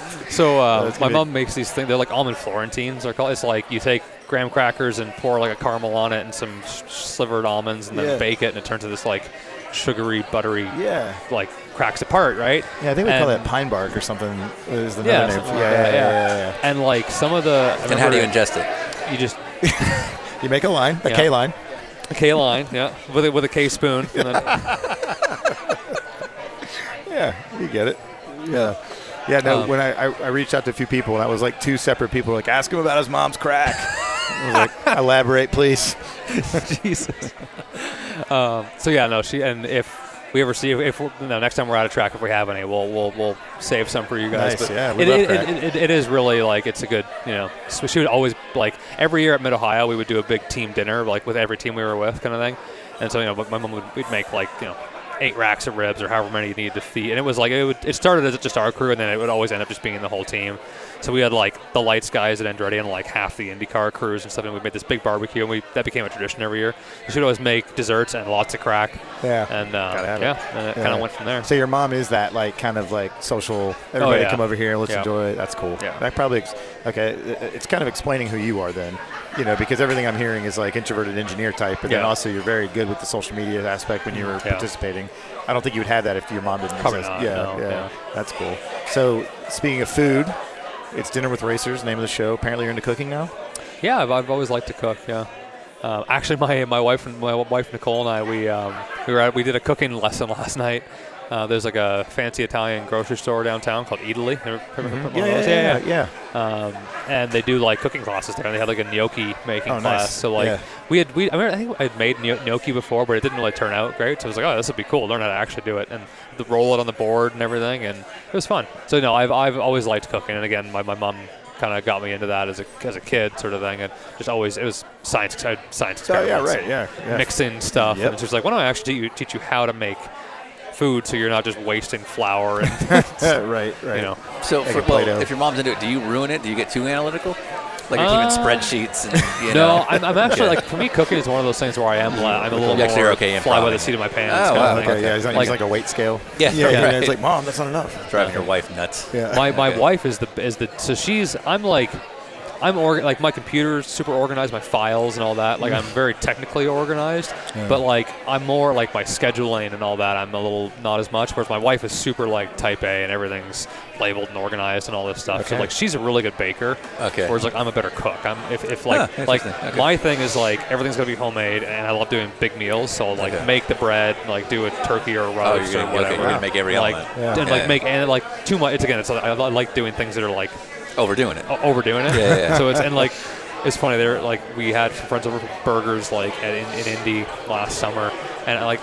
okay, Shit, you know, I, I, I literally made the buns and like the burgers and everything. It was like I, I Yeah. didn't like I didn't feel right just like buying the buns. I had to like make the buns Right, too. right. So Yeah. yeah, yeah, cooking's a hobby. Yeah, sounds like it. Doesn't sound like one. Yeah. Doesn't sound like one at all the way you're doing it. yeah. Hey, Dalton Kellett, have you ever met a man randomly on acid? Not not K crack, but acid for sure.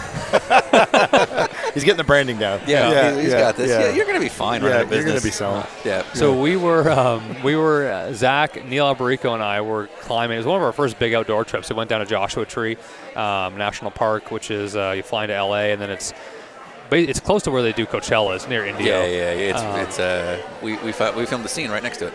Oh, cool. Yeah. Yeah, be- yeah, beautiful place, cool, cool park, and it's known for rock climbing, like trad climbing, sport climbing, bouldering, more trad and bouldering, but um, Because you and Zach got into that pretty big, right? yeah, big, yeah. like really big. Like Yeah, you guys spent, like, traveling around the country just like, like climbing stuff. went to Yosemite, the Pacific Northwest. Right. Like we, we, we did some big big climbs for sure. Like and, from what we heard, it wasn't like you guys were ready to do those climbs, but you just went for it. some of them, I mean, some I, I- I think everything. I think we had the skills to get out of trouble, but we definitely pushed it a little bit sometimes for sure. Uh, but so we were at Joshua Tree, one of our first big outdoor trips, and we're like climbing this stuff, and then we're kind of like where it's late. We're on. Um, we're like, oh, let's just like we had our ba- bags, all our stuff. So like, oh, let's like cook our little Insta dinner thing here on this ledge that we're like we'd hiked up to to start climbing. And then Neil's Neil or Zach is like, you see that guy standing? It's like Joshua Tree. If you haven't been, It's like desert and then like rock formation. So we see a guy like a mile away or so on standing alone on top of a rock formation. And we're like, okay, start of a horror movie, I guess. Yeah, right. And, That's uh, how this ends, yeah. Yeah. Yeah. And then um, maybe yeah, like half an hour later, we're like, hey, that guy's getting kind of close. And then it, he just like saunters up to where we're on this ledge, eat, eating our little like you know You're refried freeze-dried, or yeah, yeah, freeze dried yeah. like pad thai thing, and um, I, I- it was a while ago, but like he just like sat down and like just started telling us his story, and he was like going on about how he was like he had w- walked way out in the desert, and he was like on a trip and like had this ma- this journey he was On on, an acid trip. on an acid trip Yeah. or sh- shrooms or something. And I think it was because he told us what he was like. I think he was he was down or was coming down or whatever the term is. At this point, he was like lucid-ish, and um, yeah, and he he kind of sat there and chilled with us. And then like at something like half, twenty minutes, half an hour later, he I can't remember what he said. It was like he said something like to the effect of like you know, nice to see you. Like I'm gone with the wind or something like that, and then just walked away. And, Huh. like, and he's like turned you, around not even knowing if you're real people. yeah, yeah, yeah. Yeah. And when, and someone he said that he was like, I don't even know if you guys are. And like, he wasn't. I, I, I, I- he wasn't. This wasn't like punked. Like we weren't. Right, right, right. This was right, like we're in the desert, and Yeah. he just like I'm not like totally sure what's going on here either, man. And he just then he just left, and then and we were all like, okay, Let's get the hell out of here. yeah, let's get back to the van, Neil. yeah, yeah. Apparently, you fell off a, a log bridge in Kentucky.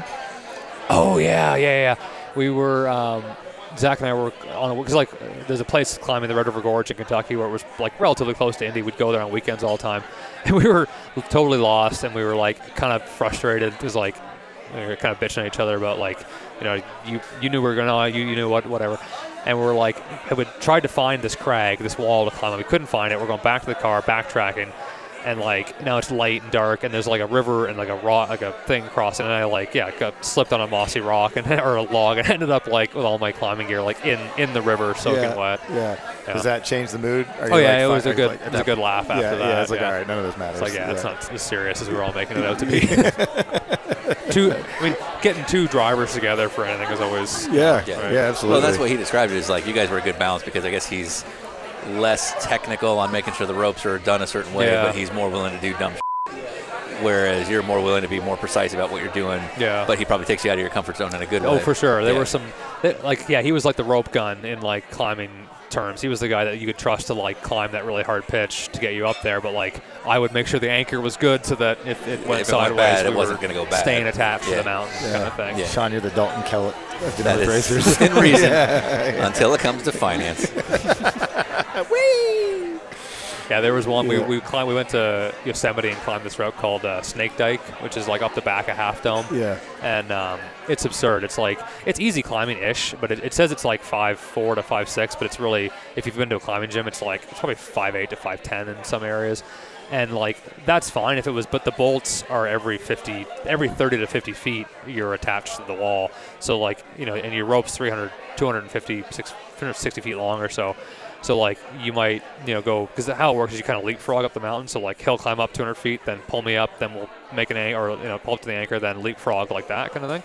Um, so if you fall when you're 30 feet above bolt, you're really going to fall 60 feet because the rope has to catch, right? So the whole route is like you just can't fall or else you're going to get busted up real bad. And this was like Zach's pet project. Like he wanted this one so bad, and like I was totally like just freaked out. I was this is like not to tears, but I was petrified. Like, what the- are we doing? this yeah, this was like the closest like Indy, you know, whatever. Like I, like was nowhere near the fear level of what this was. Right, I was like, and part of it too is that you're a thousand or eight hundred feet above the ground or uh, and and climbing, and you're there's no like sometimes in climbing you're in a chimney or on ledges, so it doesn't feel like you're that high. Th- this one you're standing on a slopy kind of. That's they called it like, like they'd call it um. It's it's not like positive purchase. You're kind of like these slopey holes. It's a little slippery, and there's just air below your heels kind of thing. So the men this mentally Nah, way I'm out. tougher Yeah, I'm out. than um, Yeah. a slab. It's it, it, it's, Okay. it's kind of slabby climbing, so it's Sure. more po- like it's pu- it's laid down, but it's Yeah. still pretty vertical. Like if you Yeah. fall, you're you're going. Yeah, it doesn't matter. You're not you're not exactly. stopping. Yeah. What's your favorite AJ Foyt story? Which one can I tell? Right. Well, Yeah. we can bleep too. We, Um, you know what? I think I, actually okay, this is kind of What's your least favorite AJ story? You know, the experience of like racing for that team was so unique because AJ is, you know, thankfully still with us, right? And like,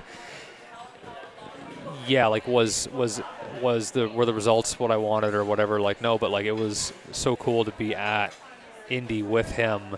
And one of the cool things is he would like, and and he's still very much there. He's not, you know, he's not like he's mentally there, right? And he like, but occasionally would like you just tell he's like reminiscing or telling old stories and like he'd be telling stories of like back in the 60s or 70s or just you know or 80s or 90s right like his whole career spanned four decades or so and it was just cool to be in that moment and like in those moments at, at indy with him and like kind of just being a fly on the wall was, while- yeah. yeah. and like Yeah. just ex- just being around somebody like that i mean that, that was the coolest part of that experience how was he with you? good yeah he was always like friendly i mean i think he's mellowed a lot right there, Yeah, there wasn't right. any laptop throwing or Okay, yeah, yeah, yeah. stuff like that. Like, I don't think we we never really had a negative interaction. You know, I mean, like he, he gave me a hard time for like, all right, he asked how the car was, and I was like, oh, it was kind of loose, and he like kind of. Kind of like chewed me out don't for know not what like. loose is, he was like, "Why didn't you tell him to you know take wing out or something?" He's like, "Yeah, I probably should have been more on top of that or whatever." But um, no, like we al- he, he, he was always very you know Yeah. you know How was Bourdais with you? good. I I like Seb. You know, I feel like you Uh, two would get along because he's got the engineering thing going too. Yeah, I think we had like one flare up at the start, and I think that just sort of set like it was almost like that needed to happen. Yeah. Well, he, he, probably had that prison rule experience. Yeah. He was like, I'm going to put you in your place. yeah, I think, I think that's what it was. It's like we were, because he was like, it was he he did one race in my first year at the end of the year. It was him, Charlie, and I, Kimball, and um, it was like a and, and it, I think when you first come in IndyCar, like you just don't get it, and, I, and now I've seen it with, or I'd seen it with the rookies, like in the second two years. Like I had all this experience, but like you see when the guys come in, from lights, you're so used to just being so aggressive on the laps and like getting your own track position and qualifying and all that. And then um, in IndyCar, like there was a bit more of a gentleman's rule of like getting a gap and qualifying. And I remember just being so frustrated that it's like, oh, there's this whole queue of cars. Like, screw this. I'm just going to blast up the inside, find my own, oh, and Oh, like, you know, copy, they like yeah. give you guys the fingers. I'm going by. Yeah. Not actually, but like Yeah, that's I know what you that- That's that- the that- vibe. Yeah, yeah. that's how we took because it was like why are we all just because I guess my point was always like if we all just like left our pit boxes and just fucking went and like didn't dick around like there'd probably be enough track space for all of us but like you try to you try to game it and then all of a sudden the accordion effect and like yeah sure the first five guys get a gap but everyone else gets kind of f***ed. so like and I, I still think that's true um, but you, you just have to understand that's just how it kind of goes Yeah, right. Yeah. Um, yeah. And you're new. yeah, and I'm new. and so I like blast up the inside, and he tore into me a- a- after the the qual practice. It wasn't even qualifying. It was like it was the the one red set you get in, pra- in third practice or something. And um, and I think I kind of fired back and was like, I'm not gonna f- wait around while everyone's just like like waiting. Like we we have like you know there's a yellow. We have like two minutes left. Like if your guys aren't gonna go, like I'm gonna go. And and it was it was more it was a bit of back and forth. But like I, I think he kind of I, I think he kind of respected that in a way, or like because he kind of and I gave it back a little bit. But aside from that, I mean, and, and, and it wasn't like we were fine the next day, um, or uh, like even a half an hour later. Like it wasn't a big deal. But like we were always, I, I, I he was one of my favorite teammates. I'd say I just felt like he was, and he was really like because he has this persona of being like. Well, we, we by the time this comes out, we did one with him as well. And Oh, okay. we didn't we didn't meet a dick. We met an introvert. Yeah, it was, Yeah, great. It yeah. was great. I like that. and a lot. like Yeah. Yeah. in that environment, like he was really like very open and forthcoming with like advice and like helping me and stuff, and I, and I really Yeah. appreciated all that. I, thought I he believe it. I mean, we only hung out with him for a couple hours, but he was like very vulnerable with us about things that didn't go his way, like the F1 stuff. Yeah, you yeah. know, he was fan- it- like to the point where this weekend at the Glen, a couple fans were giving me credit for being standing around talking to fans. Yeah. and they're like, because we saw Bourdais earlier, he was walking by, like looking down, he didn't want to talk about. it. I was like, I think he's kind of shy, actually. Yeah, I know, Yeah, yeah. I don't think. It, and they were like, oh, I didn't know that. I'm like, Yeah. I can't tell you why I know that. you you do have a social media presence. Obviously, you know, um, as you said, your your career maybe didn't go the way you would have liked, Mm-hmm. uh, but you know, given all things, Twitter probably wasn't always the nicest to you. Do you have a favorite mean tweet? No, but there was like, I think one of my the, I mean, there, there were you know people. What did somebody? Like the normal is kind of dull. Yeah, yeah. I mean, there were just like troll, like the usual trolly. Bull- I mean, I honestly didn't like. I I, I saw a lot of it because I, I was never the type to like just block people. Like I I always. gonna say, do you Same. block? No. Yeah. I mean, well, maybe I've maybe blocked like two people. If they're way out of line. yeah, I- And, and, but like not even then. Like, Oh. uh, like to be, I, I think the, I, I blocked a, yeah, I'd say a handful of people just because they like spam or it's just too. It's just like or unfollow Oh, okay, it's just well, like stupid. all Yeah, I'm yeah, seeing yeah. is that person. But like Yeah. even with all the social media stuff that was going on the last couple of years with some of the stuff I was talking about, where like it brought out some people from the woodwork that were had horrible opinions, like. And, and like even then I wouldn't block people because I, I still think like you need to see what's uh, what's out No, there. I, I get you know? that. I get And- the analytical side of you for sure. Yeah, but so um, Was there ever one where you're like, okay, that's pretty good? Oh yeah, yeah. There, there were some funny ones, and like, and again, I, I wish I had like, I I should have kept like a mean tweets thing. It'd be Like funny to do screen something grabs like or whatever, Because yeah, sure. there were some that I was like, oh, that's a pretty good diss. Yeah, good dig, good yeah, dig. yeah. Yeah. Okay, respect. Like, I mean, I, I think the one that pissed, one that like pissed me off once was like I had a good, you know, like a, or it was, I had like a, a decent result at one, like one of the races in my first year or something in, in IndyCar, and someone was like, I think it was what upset me was that like her profile picture, she looked like she was like in her for like a mom in her 40s, and she was right. She was said, said something like, "Oh, even a blind squirrel gets a nut" or something like that, and like it's uh, like it, it wasn't even a like it's not even an insult, right? Right, yeah. But it was like you're probably somebody's mom, and you're like on like you know some of your kids' age or or, yeah, right. or, or whatever For no reason. Yeah, it's like stuff like that. I, I always just made me. I don't know. I just was like no, I get stupid. that. I get that. Um, yeah. When I think like the first year in IndyCar, you have so much more exposure than you would at like Yeah. in lights and all that. Yeah. And like, yeah, Yeah. I did to be honest, like sh- struggle with it and like you know, Struggle with the, just the like- pace or the dislike. the well, I guess uh, both to an extent. I mean, that first year was messed up with COVID. And Yeah, like, it was we a had- weird It was deal. like, Yeah. okay, sit around for three months practice now. and, yeah. Okay, pr- like Yeah. qualify race or what, and it was Go just like it out. good Yeah, luck kind yeah, of thing. yeah. Um, so yeah, it, that was a tough year for sure. Um, but you know, I credit my my then girlfriend, fiance, but you know now wife. Like she was kind of there with me through all that, and like it's always good to have somebody you can you know That helps. Yeah. Support you same through country. this kind yeah. of stuff. Yeah, not you know Right. over iRacing. She's like reading the tweets. Like, no, that one I agree with. Yeah. like, damn it, babe. Um, but like, yeah, it was hard the first year when you just have that level of exposure to the stuff that you didn't have before, and all of a sudden it's like you, you're like, why are these people that don't know me being like mean to me or being like, Yeah. you know, what's who pissed in their Cheerios kind of thing, yeah, right? Yeah. And um, s- but I, I- I kind of learned to like shrug it off or, or deal with it or kind of like I think what made me laugh was like there's this one guy that just would like on me nonstop, and then like at Indy.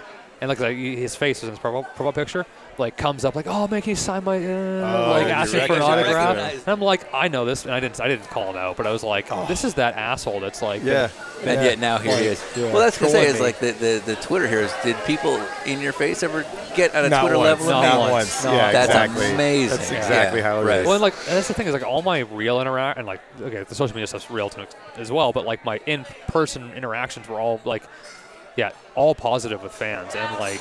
Well, because you're actually a nice guy. Yeah. Yeah, yeah, yeah. Yeah. So I get well, that. that's the thing is like if, if this guy hates me that much, like have the you know the like the bravery to like say it to my face. I'll respect you more for that. Oh, than yeah, if you for like sure. go Yeah. Oh, online and then ask me for an autograph like yeah. at the track. You know, I should have, should have. Oh, oh, I, I thought I, I like did I draw some something f- obscene on yeah. this thing. Um, uh, I mean, like standard T-shirts, babies, body parts, whatever. you have babies. Yeah, once. Why is that a thing? I don't know. That's our It's second baby story. Yeah. um, somebody brought one of my broken front wings to an autograph session. All that like yeah. it wasn't like a mechanic cool. that had one. It was like they fished it out of the dumpster. Yeah, right. they were like, oh, okay. Um, there was a huge wreck at Mid Ohio and USF F 2000 one year, and like Yeah. literally half the field was taken out. Yeah. And I got caught up right in the middle of that, and like. I'm sure it was just ripe for the take. I'm sure fans went Yeah, out with all it's kinds of shit. Yeah, right, yeah. And this guy showed up like literally with the main plane, or like half of the Of an main F2000. Yeah. Oh, Yeah. what are you gonna do with that? Yeah, and right. he was like, yeah, I'm gonna put this in my garage. I was like, that was pretty cool. It's going to go next Yeah. to the cut up FA, SAE car. Yeah, right. That's exactly where it's going to go. Yeah. yeah. we do a, po- a pass along question Okay. from guest to guest. Uh, so today we had lunch with Ron Fellows, and his question for you was, what do you want to do next? I think what I want to do, I mean, I'm already doing it to a, you know, in terms of being involved with K-Line and learning, Mm-hmm. learning about that. But yeah, I guess that, I mean that's that's really what I want to be doing. This right sounds like is- desire, not obligation. Yeah, yeah. This is not like my parents aren't. This wasn't like you have to stop racing. No, you. Sound, I mean, I really. You look at Yeah. you. You want to do this. No, no, and like, Yeah. I care about it for Yeah. sure. And that's like I want it to be like it went from my grandpa to my dad, and it grew and it. your grandfather gone- started this deal. Yep, 1967. Yeah, and um, and it was a you know a blue collar success story. Like they had a they they had a, a cabin with him and his cousins and a, and their. Um, he had their house and they sold their caught it. They, they sold the cabin and refinanced their house, bought one truck, and started doing. He, he was a, a lineman. He left left high school in grade eight, Okay. and then you know went and worked for Ontario Hydro at the time. Gotcha. Thank you. And um, and then him and then you know wanted to didn't, didn't want to not be his own boss. He wanted Yeah. you know wanted to have his own company. So he Yeah, you yeah. know sold everything basically and bought one truck. Wow. And it kind of grew from there. It's literally Dick Cheney's story. Yeah. yeah. I, I don't, I'm not an expert on Dick Cheney's. Uh, Yeah, Started as a I was lineman. like- yeah. Really? Yeah, I he really did not start know as a that. lineman, yeah, That's yeah. cool. Um, Son started racing Indy cars, and uh, Yeah, yeah, yeah. and now he has 400 trucks. Yeah. and all you my, my and an Indy car. Well, my, my grandfather passed away in 2001, so it's Okay. been my dad and my uncle since, Right, since right. then. But- uh, but so that's the goal, right? It's, it goes from one generation to, to the next, and like the third generation in family business is usually where it gets rocky. tough, yeah. You know? So, my idiot kid takes yeah, over. no, Yeah, yeah, yeah. right. That can happen. so Yeah. that becomes, And and, this is why you can't go racing sports cars right, now. Precisely. And and like, what do I want to do next, racing wise? Um, I would down the line, like, would it be cool to be involved with a team as from a you know whether it's a partner or an owner thing? Like that would be a, an amazing thing to be a part. I, I'm not saying that's what I'm going to do or want to do, but like that would be something that would be very compelling within racing. So, so to that level, let's let's say in a few years you start feeling more comfortable with your role at K-Line. You are comfortable now to get go back into to, to racing. Would you see yourself down that sort of Justin Marks? I want to be kind of a fun, innovative team owner, or would you rather be the guy out running endurance races or or you know running prototypes or GT cars or something like that? I mean, yeah, I think if I had to choose between one of the two, it would probably be the team owner route. Really, versus- that's that's interesting. And what what interests you about that? Well, I, I thought about this even as I was in IndyCar. I was like, you know, wouldn't it be cool? Like, imagine like, and maybe this is because I knew I, it was unlikely that I was ever going to win the 500. But like, like, thought about okay, what, how amazing it would be, yeah, to like if you can't win, or not that you can't win it as a driver, but like if you do it as a driver, it's obviously an amazing, an Sure. amazing, Right. you know, world class. But looking in the mirror, you understand where things are going to yeah. be. So, but yeah. then like the thought of okay, what if you could build an organization that could go out and do that? And like, yeah, you're not like the tip of the spear anymore, but like you had to make the choices and put the right people together to like make that happen. Like that would be really. Sorry, that would be very gratifying and, and compelling. Now, would as you well? Would you be happy just to have a team like anybody else taking results, or would, would, there be an angle you'd want to have? I mean, I Like- think the angle would be that it would have to be sustainable within the business model of, of K-Line K-Line and being used as a K-line vehicle. as like a K-line vehicle or, Okay. or, or, or, or that like sustainable as it's profitable. No, no, not profitable, but like that there is a You're not new. that no, no, no, that there is a like it makes sense in that either it doesn't bleed money or that you can like use it to complement your business. Maybe it's not a Right. a, a- a direct So if you had even. 400 Indy cars right? to run out and put up line, Yeah, but no, I, I think like because it would be nice to have something that you could. Like you know, I think you look at the Ganassi or the Penske. Kind of that's. I'm not saying I want to be Roger Penske one day. Like that's a ridiculous bar to set. no, but how they've used that B2B side of it. Yeah, and like how you do stuff like that, and then it like you can because then you can do it long enough, you can get really good at it. Like if you just take oh I have a hundred million dollars and I'm going to go IndyCar, like you're not going to be there for very long because that that that even that would go by pretty quick, right? So it would have to make sense and like So- be something that you could do. like we always talk about the target model quite a bit, or but like we'll use actually Penske as a better example because he's got so many businesses. Like very little of his IndyCar program allegedly takes money out of his pocket. At least it, there was a time that was the case because he leverages so much of his business against the people that end up sponsoring, and there's a lot more tied in than just an ROI Yeah. deal. I think So- that's fairly. I mean, again, I'm not. I've never raced there. I've never, I've, but just from what I've heard, I think that's a fairly accurate statement, or that's what they're trying to do. Sure. you know? So if you could find sort of network that you're within to, Right. to make a relationship base that could find ways to sustain it, whether it's B2B stuff Yeah. behind the scenes or whatever, you, Yeah. you would do that. I think that would be pretty cool. Uh, Yeah. Now, would well, it be? that's where you got to bring in the. That's where you got to bring in the salesmanship of you. Yeah, you got to call Yeah, him the big I D. got- The big D. What's your What's big your D. middle name? Mark, my Damn. dad's name. Yeah. It's like yeah. Edward, like the big The, deck. the BDE, really just BDE. Yeah, yeah, Yeah, put the sunglasses on. And, yeah, yeah, Yeah. Call him the big D. Okay, fair enough. yeah. So we don't know who our next guest is going to be, but if we could have you come up with a question for anybody that we might come across in racing, and take a minute to think about Yeah, it. yeah. But we've interviewed, you know, engineers, journalists, mechanics, drivers, any, you know, any walk of life racer you can think of. uh, okay, what's a complicated topic that you could explain to a five-year-old? Ooh, let's talk about driver ratings. Um, okay, I like that, and that's universal to anybody. Yeah. Um, we haven't really talked about the STEM stuff, but like uh, uh, during your IndyCar time, you were very, very involved in STEM connection with IndyCar, which uh, was very much kind of your thing. It makes sense being the, the physics engineering, excuse me, phys engineering guy. Uh, but like I, I did a video project at the Long Beach Grand Prix. And you were you were the guy that spoke, and I'm Oh, guessing it's because really? you wanted Okay. to. Yeah, Yeah, yeah, yeah. And um, Was that with when I was the Foyt? you would have been 21? Yeah. Okay. Yeah, I, yeah. I remember it was like a, it was like a, like the army was there too. It was, Yeah, yeah, yeah. It was over yeah, Jim. McCallion, yeah. Yep, Uh, but I remember seeing that. I was like, you're not here because this is some obligation. You're here because you chose to be. Like, Yeah, I could just tell from the way you were present. I was like, this is a real thing for you. But why? I think you know, and later in my career, I got more comfortable talking about more of the political stuff, I guess. But I always felt that like maybe the best way to go about making change in the world was by just in helping people be smarter or like be, you know, find their I'm version. sure that of- works in politics. No, But- no, no, but like that was always my. I think uh, like that was what I believed in was like e- education, and I, and I don't mean that like we have problems because people are dumb. That's a bad No, thing no, to no, say. I That's not that, what I yeah, mean. yeah, I, I mean that like better education for everybody leads to, on average, better outcomes. You know, and I think that's that's what I believed in and wanted to help promote. Um, so that's why, and like I just, and I, and I, it was real for me. Like I said, it, it was natural. I could speak the language and like had gone through that. Um, you know, it's like if, if I was like promoting like youth sports, like I suck at soccer or basketball, so like it wouldn't have made sense for me to go and go and do that. Um, and I also just, I always felt that like as an athlete, I got to do this like amazing, cool thing. And be very fortunate to do that, and like I felt an obligation to just give back in a And way. so and STEM that, was that kind of the way you saw my way. that. Yeah, yeah. yeah. It was something specific to STEM.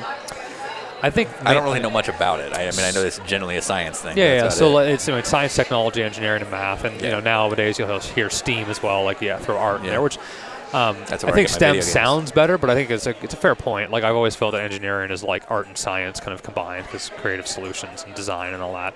Um, but the uh, like what I always tried to do was like you know getting to schools and just talking about what we kind of with the SAE stuff. You're talking about practical applications and showing kids, hey, there's this really cool career path or career paths, any number of that you could take, and you know have a really compelling, and interesting, you know, life or or, or, or, career, and that like you know your what you're seeing as a student in high school right now, like there's so much more, and you're gonna like there there is a application to these things that you're learning, and like you, when you do that, you know you're not talking to the whole class, like you're talking to you know How- young Dalton young or percentage. you Yeah, know, right, what, right, what, what- right. but like but you but you might also be talking to like you know if there's 30% of the class hopefully that's like you're talking to maybe there's like a couple kids on the fence that like you know could hear this like oh yeah that is kind of cool and maybe it flips a light switch on for them and inspire and that's like what I always tell myself like that's that's who you're talking to. It's not it's not the diehard fan or the you know the you know, like you're not talking to people that already believe it. It's the ones that are you know could be not swayed but like could be inspired by what you're talking about So our buddy uh, Justin Marks, he's got the, the Project 91 program as part of a Trackhouse extension. Obviously, it's a road racing specialty thing. Um, if you had, you know, you you're looking at team management someday. If you had your pick, who would you put in that, that Trackhouse car? Well, I'd say if, if you can't track down uh, Zach Veach, then I think uh, Nick Tandy's probably your guy, Nick Tandy. Interesting. Or Zach Veach. or Jack I'm, Beach. I'm, a, I'm in on Zach Veach now. I'm fine We're with changing that. this whole routine. he might Yeah. be recovering from that night at turn 12, though. So Yeah. Yeah. But What if it was Zach Veach that was in the hospital? What were you afraid of with us? Because you didn't really know that much about us walking in. Um, I think, well, when I first saw the email, like, 'cause, I mean, still now, which I'm like, I'm not like a celebrity or anything. Like, a, I, you know, raced for a Not bit. everybody's Ryan Eversley. I Yeah, guess. no, for sure. I mean, it's I was You know. that's what I was worrying about was It's, the, it's the difficult, great guys. Brian It's difficult. Yeah. Yeah. These shoulders, I tell you. Um, but like, I'm not afraid. But I was like, oh, what's this random like thing that? But but but then I opened it up and I was like, oh yeah, yeah I've, I've, I've heard of this. Okay, This right, is right, like, right, like yeah, a, yeah. a real deal. Yeah. Um, no, I don't think I was really nervous Because about it. basically, you got like we wrote you basically the equivalent of an info at, right? Because I assume Yeah. Dalton, Yeah. Dalton Kellett is your is your catch-all, Yeah. right? Yeah. Yeah. Yeah. Because I know when we get info ads, it's always a little sketchy. yeah. No, no, like I um. I, I definitely heard of it before, so Yeah. I like wasn't that worried about it really. What's the, what? Okay, so when it came to media stuff, what's the thing you hated the most? Um, like, you mean question or? Yeah, like, question yeah, or just sort of direction of a question. the thing I hated the most, I think IndyCar is pretty guilty of this. I mean, all, all what every, every brand that has a big public presence is, is guilty of this. But like, I always try to in my social media be like myself and really honest and like Yeah. yeah I think people and I found people resonated with that more So and that's more. what Yeah, too. no. So Yeah. like, Yeah. I And, can like- I can name a German physicist that respected the vulnerability and the the, the fact that you were very engineering oriented Yeah. with all your stuff. Like that was who you are. And like I think sometimes brands, because I think they feel, and then yeah, they, they have more to lose or whatever. But like they, I think they need. It's like I hate when it was like you had to like say something happened. Like let's, let's just say a hypothetical scenario, like tire company sponsors race and like tires are exploding, and like everybody knows because the tires suck, right? But like the drivers are all like, oh, we really respect you know tire company because because we love tire company and it's like why don't you get out there and say what you actually think Yeah, right. Like- yeah, yeah, yeah. I just feel like that was Yeah. this. But I'm like, yeah, maybe the tire company takes some negative tweets Yeah. for a little bit, but I think that's just better for everybody. But so you're saying when you're honest and then you show a story of recovery that that's actually Yeah, better. I think that. I think that's. I think that's a good like. Thank you. Yes, we we're on your team. Yeah, no, Yeah. I've, I've had the same thing. I've tried to say when I have a day, I tell you it's a day. Yeah. Yeah. The second I tell you I had a great, if everything's fine, it was a day. Yeah. Now well, you- then now now I'm full of Yeah, Exactly. Exactly. You know? exactly. I can't remember where I heard this, but it was something that I I heard it when I was in karting, and I, I don't know if like an old racer said it, but it was like I think someone's dad that I was racing karts with, or maybe racing like like first the first car I ever raced, like a F two thousand or a, a Formula sixteen hundred car, something like that, like junior level. And I remember the dad was saying that like like if you become a professional driver or an athlete of some point, like the the no matter how your day was at the track, like it's you're doing it like it's not fair for you to like not give the interview or like forget about the other o- Yeah, other right. obligations Yeah. because you're pissed off about how your day went because like fans and families and people have showed up to like give you their time to like be there Yeah. to watch you and like Yeah. whether you had a good day or not like you still kind of owe them a little bit Yeah. and, and, like not, not that you like yeah like you're not gonna like if you had a really day like you don't need to go above and beyond but like you have to at least engage Yeah. with that Right, because exactly. like they've taken the time to be there right, especially yeah. if you're being paid by M&M's. of course Yeah. or interstate batteries. But like, yeah, I think that's your point. Like, it's about being like it's about being open and honest. And, Yeah. It doesn't mean you have to do the interview. and Be like, no, no, everything's great. Yeah, but, but you like, still have to you do still it. do the interview. Yeah, Yeah, right, right, right. yeah, yeah. yeah. That's why Will Power is perfect. fan and like that's the thing is I think brands think they're like they think in like averages or they think in They like, think like abstract thirty-year-old middle managers. or yeah yeah or, or yeah they're just like you know if we if we if if the if the message is positive then yeah the sentiment is this and that and it's like look like the fan like people who are paying attention know what's going on they know there's this problem or that problem and like not admitting the problem exists makes you look makes it look worse I yeah, think yeah, I agree. You Yeah, know? absolutely. so that that was my biggest Well, dislike about the Yeah, no, Yeah. we're, we're what sells is storytelling, not Yeah. messaging, and Right. that's Yeah. storytelling isn't all positive. So yeah. Yeah. remember that with K-line marketing. yes yeah. Just saying this. All right. Well, uh, if someone listens to this episode 10 years from now, they didn't know you in IndyCar or whatever, what would you want them to take away as your legacy? I guess I would like them to think that I was, yeah, someone that like had a had a goal and and you know worked for it and, and was very fortunate to have the family and economic support. Obviously, is how you know part of this happened as well. But like, I would rather be remem- remembered as someone that like I don't know was just like a a good positive person in that paddock. I don't know. Like I'm that's uh, yeah, that's more the what I care about. You know. Well, on that note, I'd say Continental's got the check.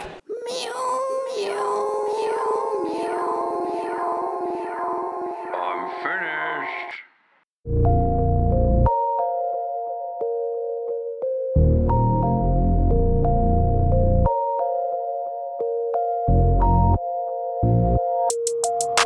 Phone started jumping, what a day. Swear to God, I need it now, I can't afford to wait. I just had a fan hit me up from Kuwait.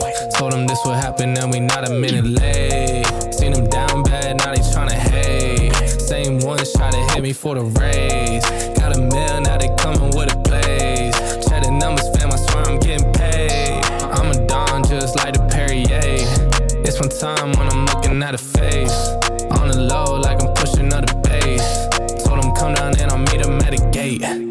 Got a check and I bought myself a place.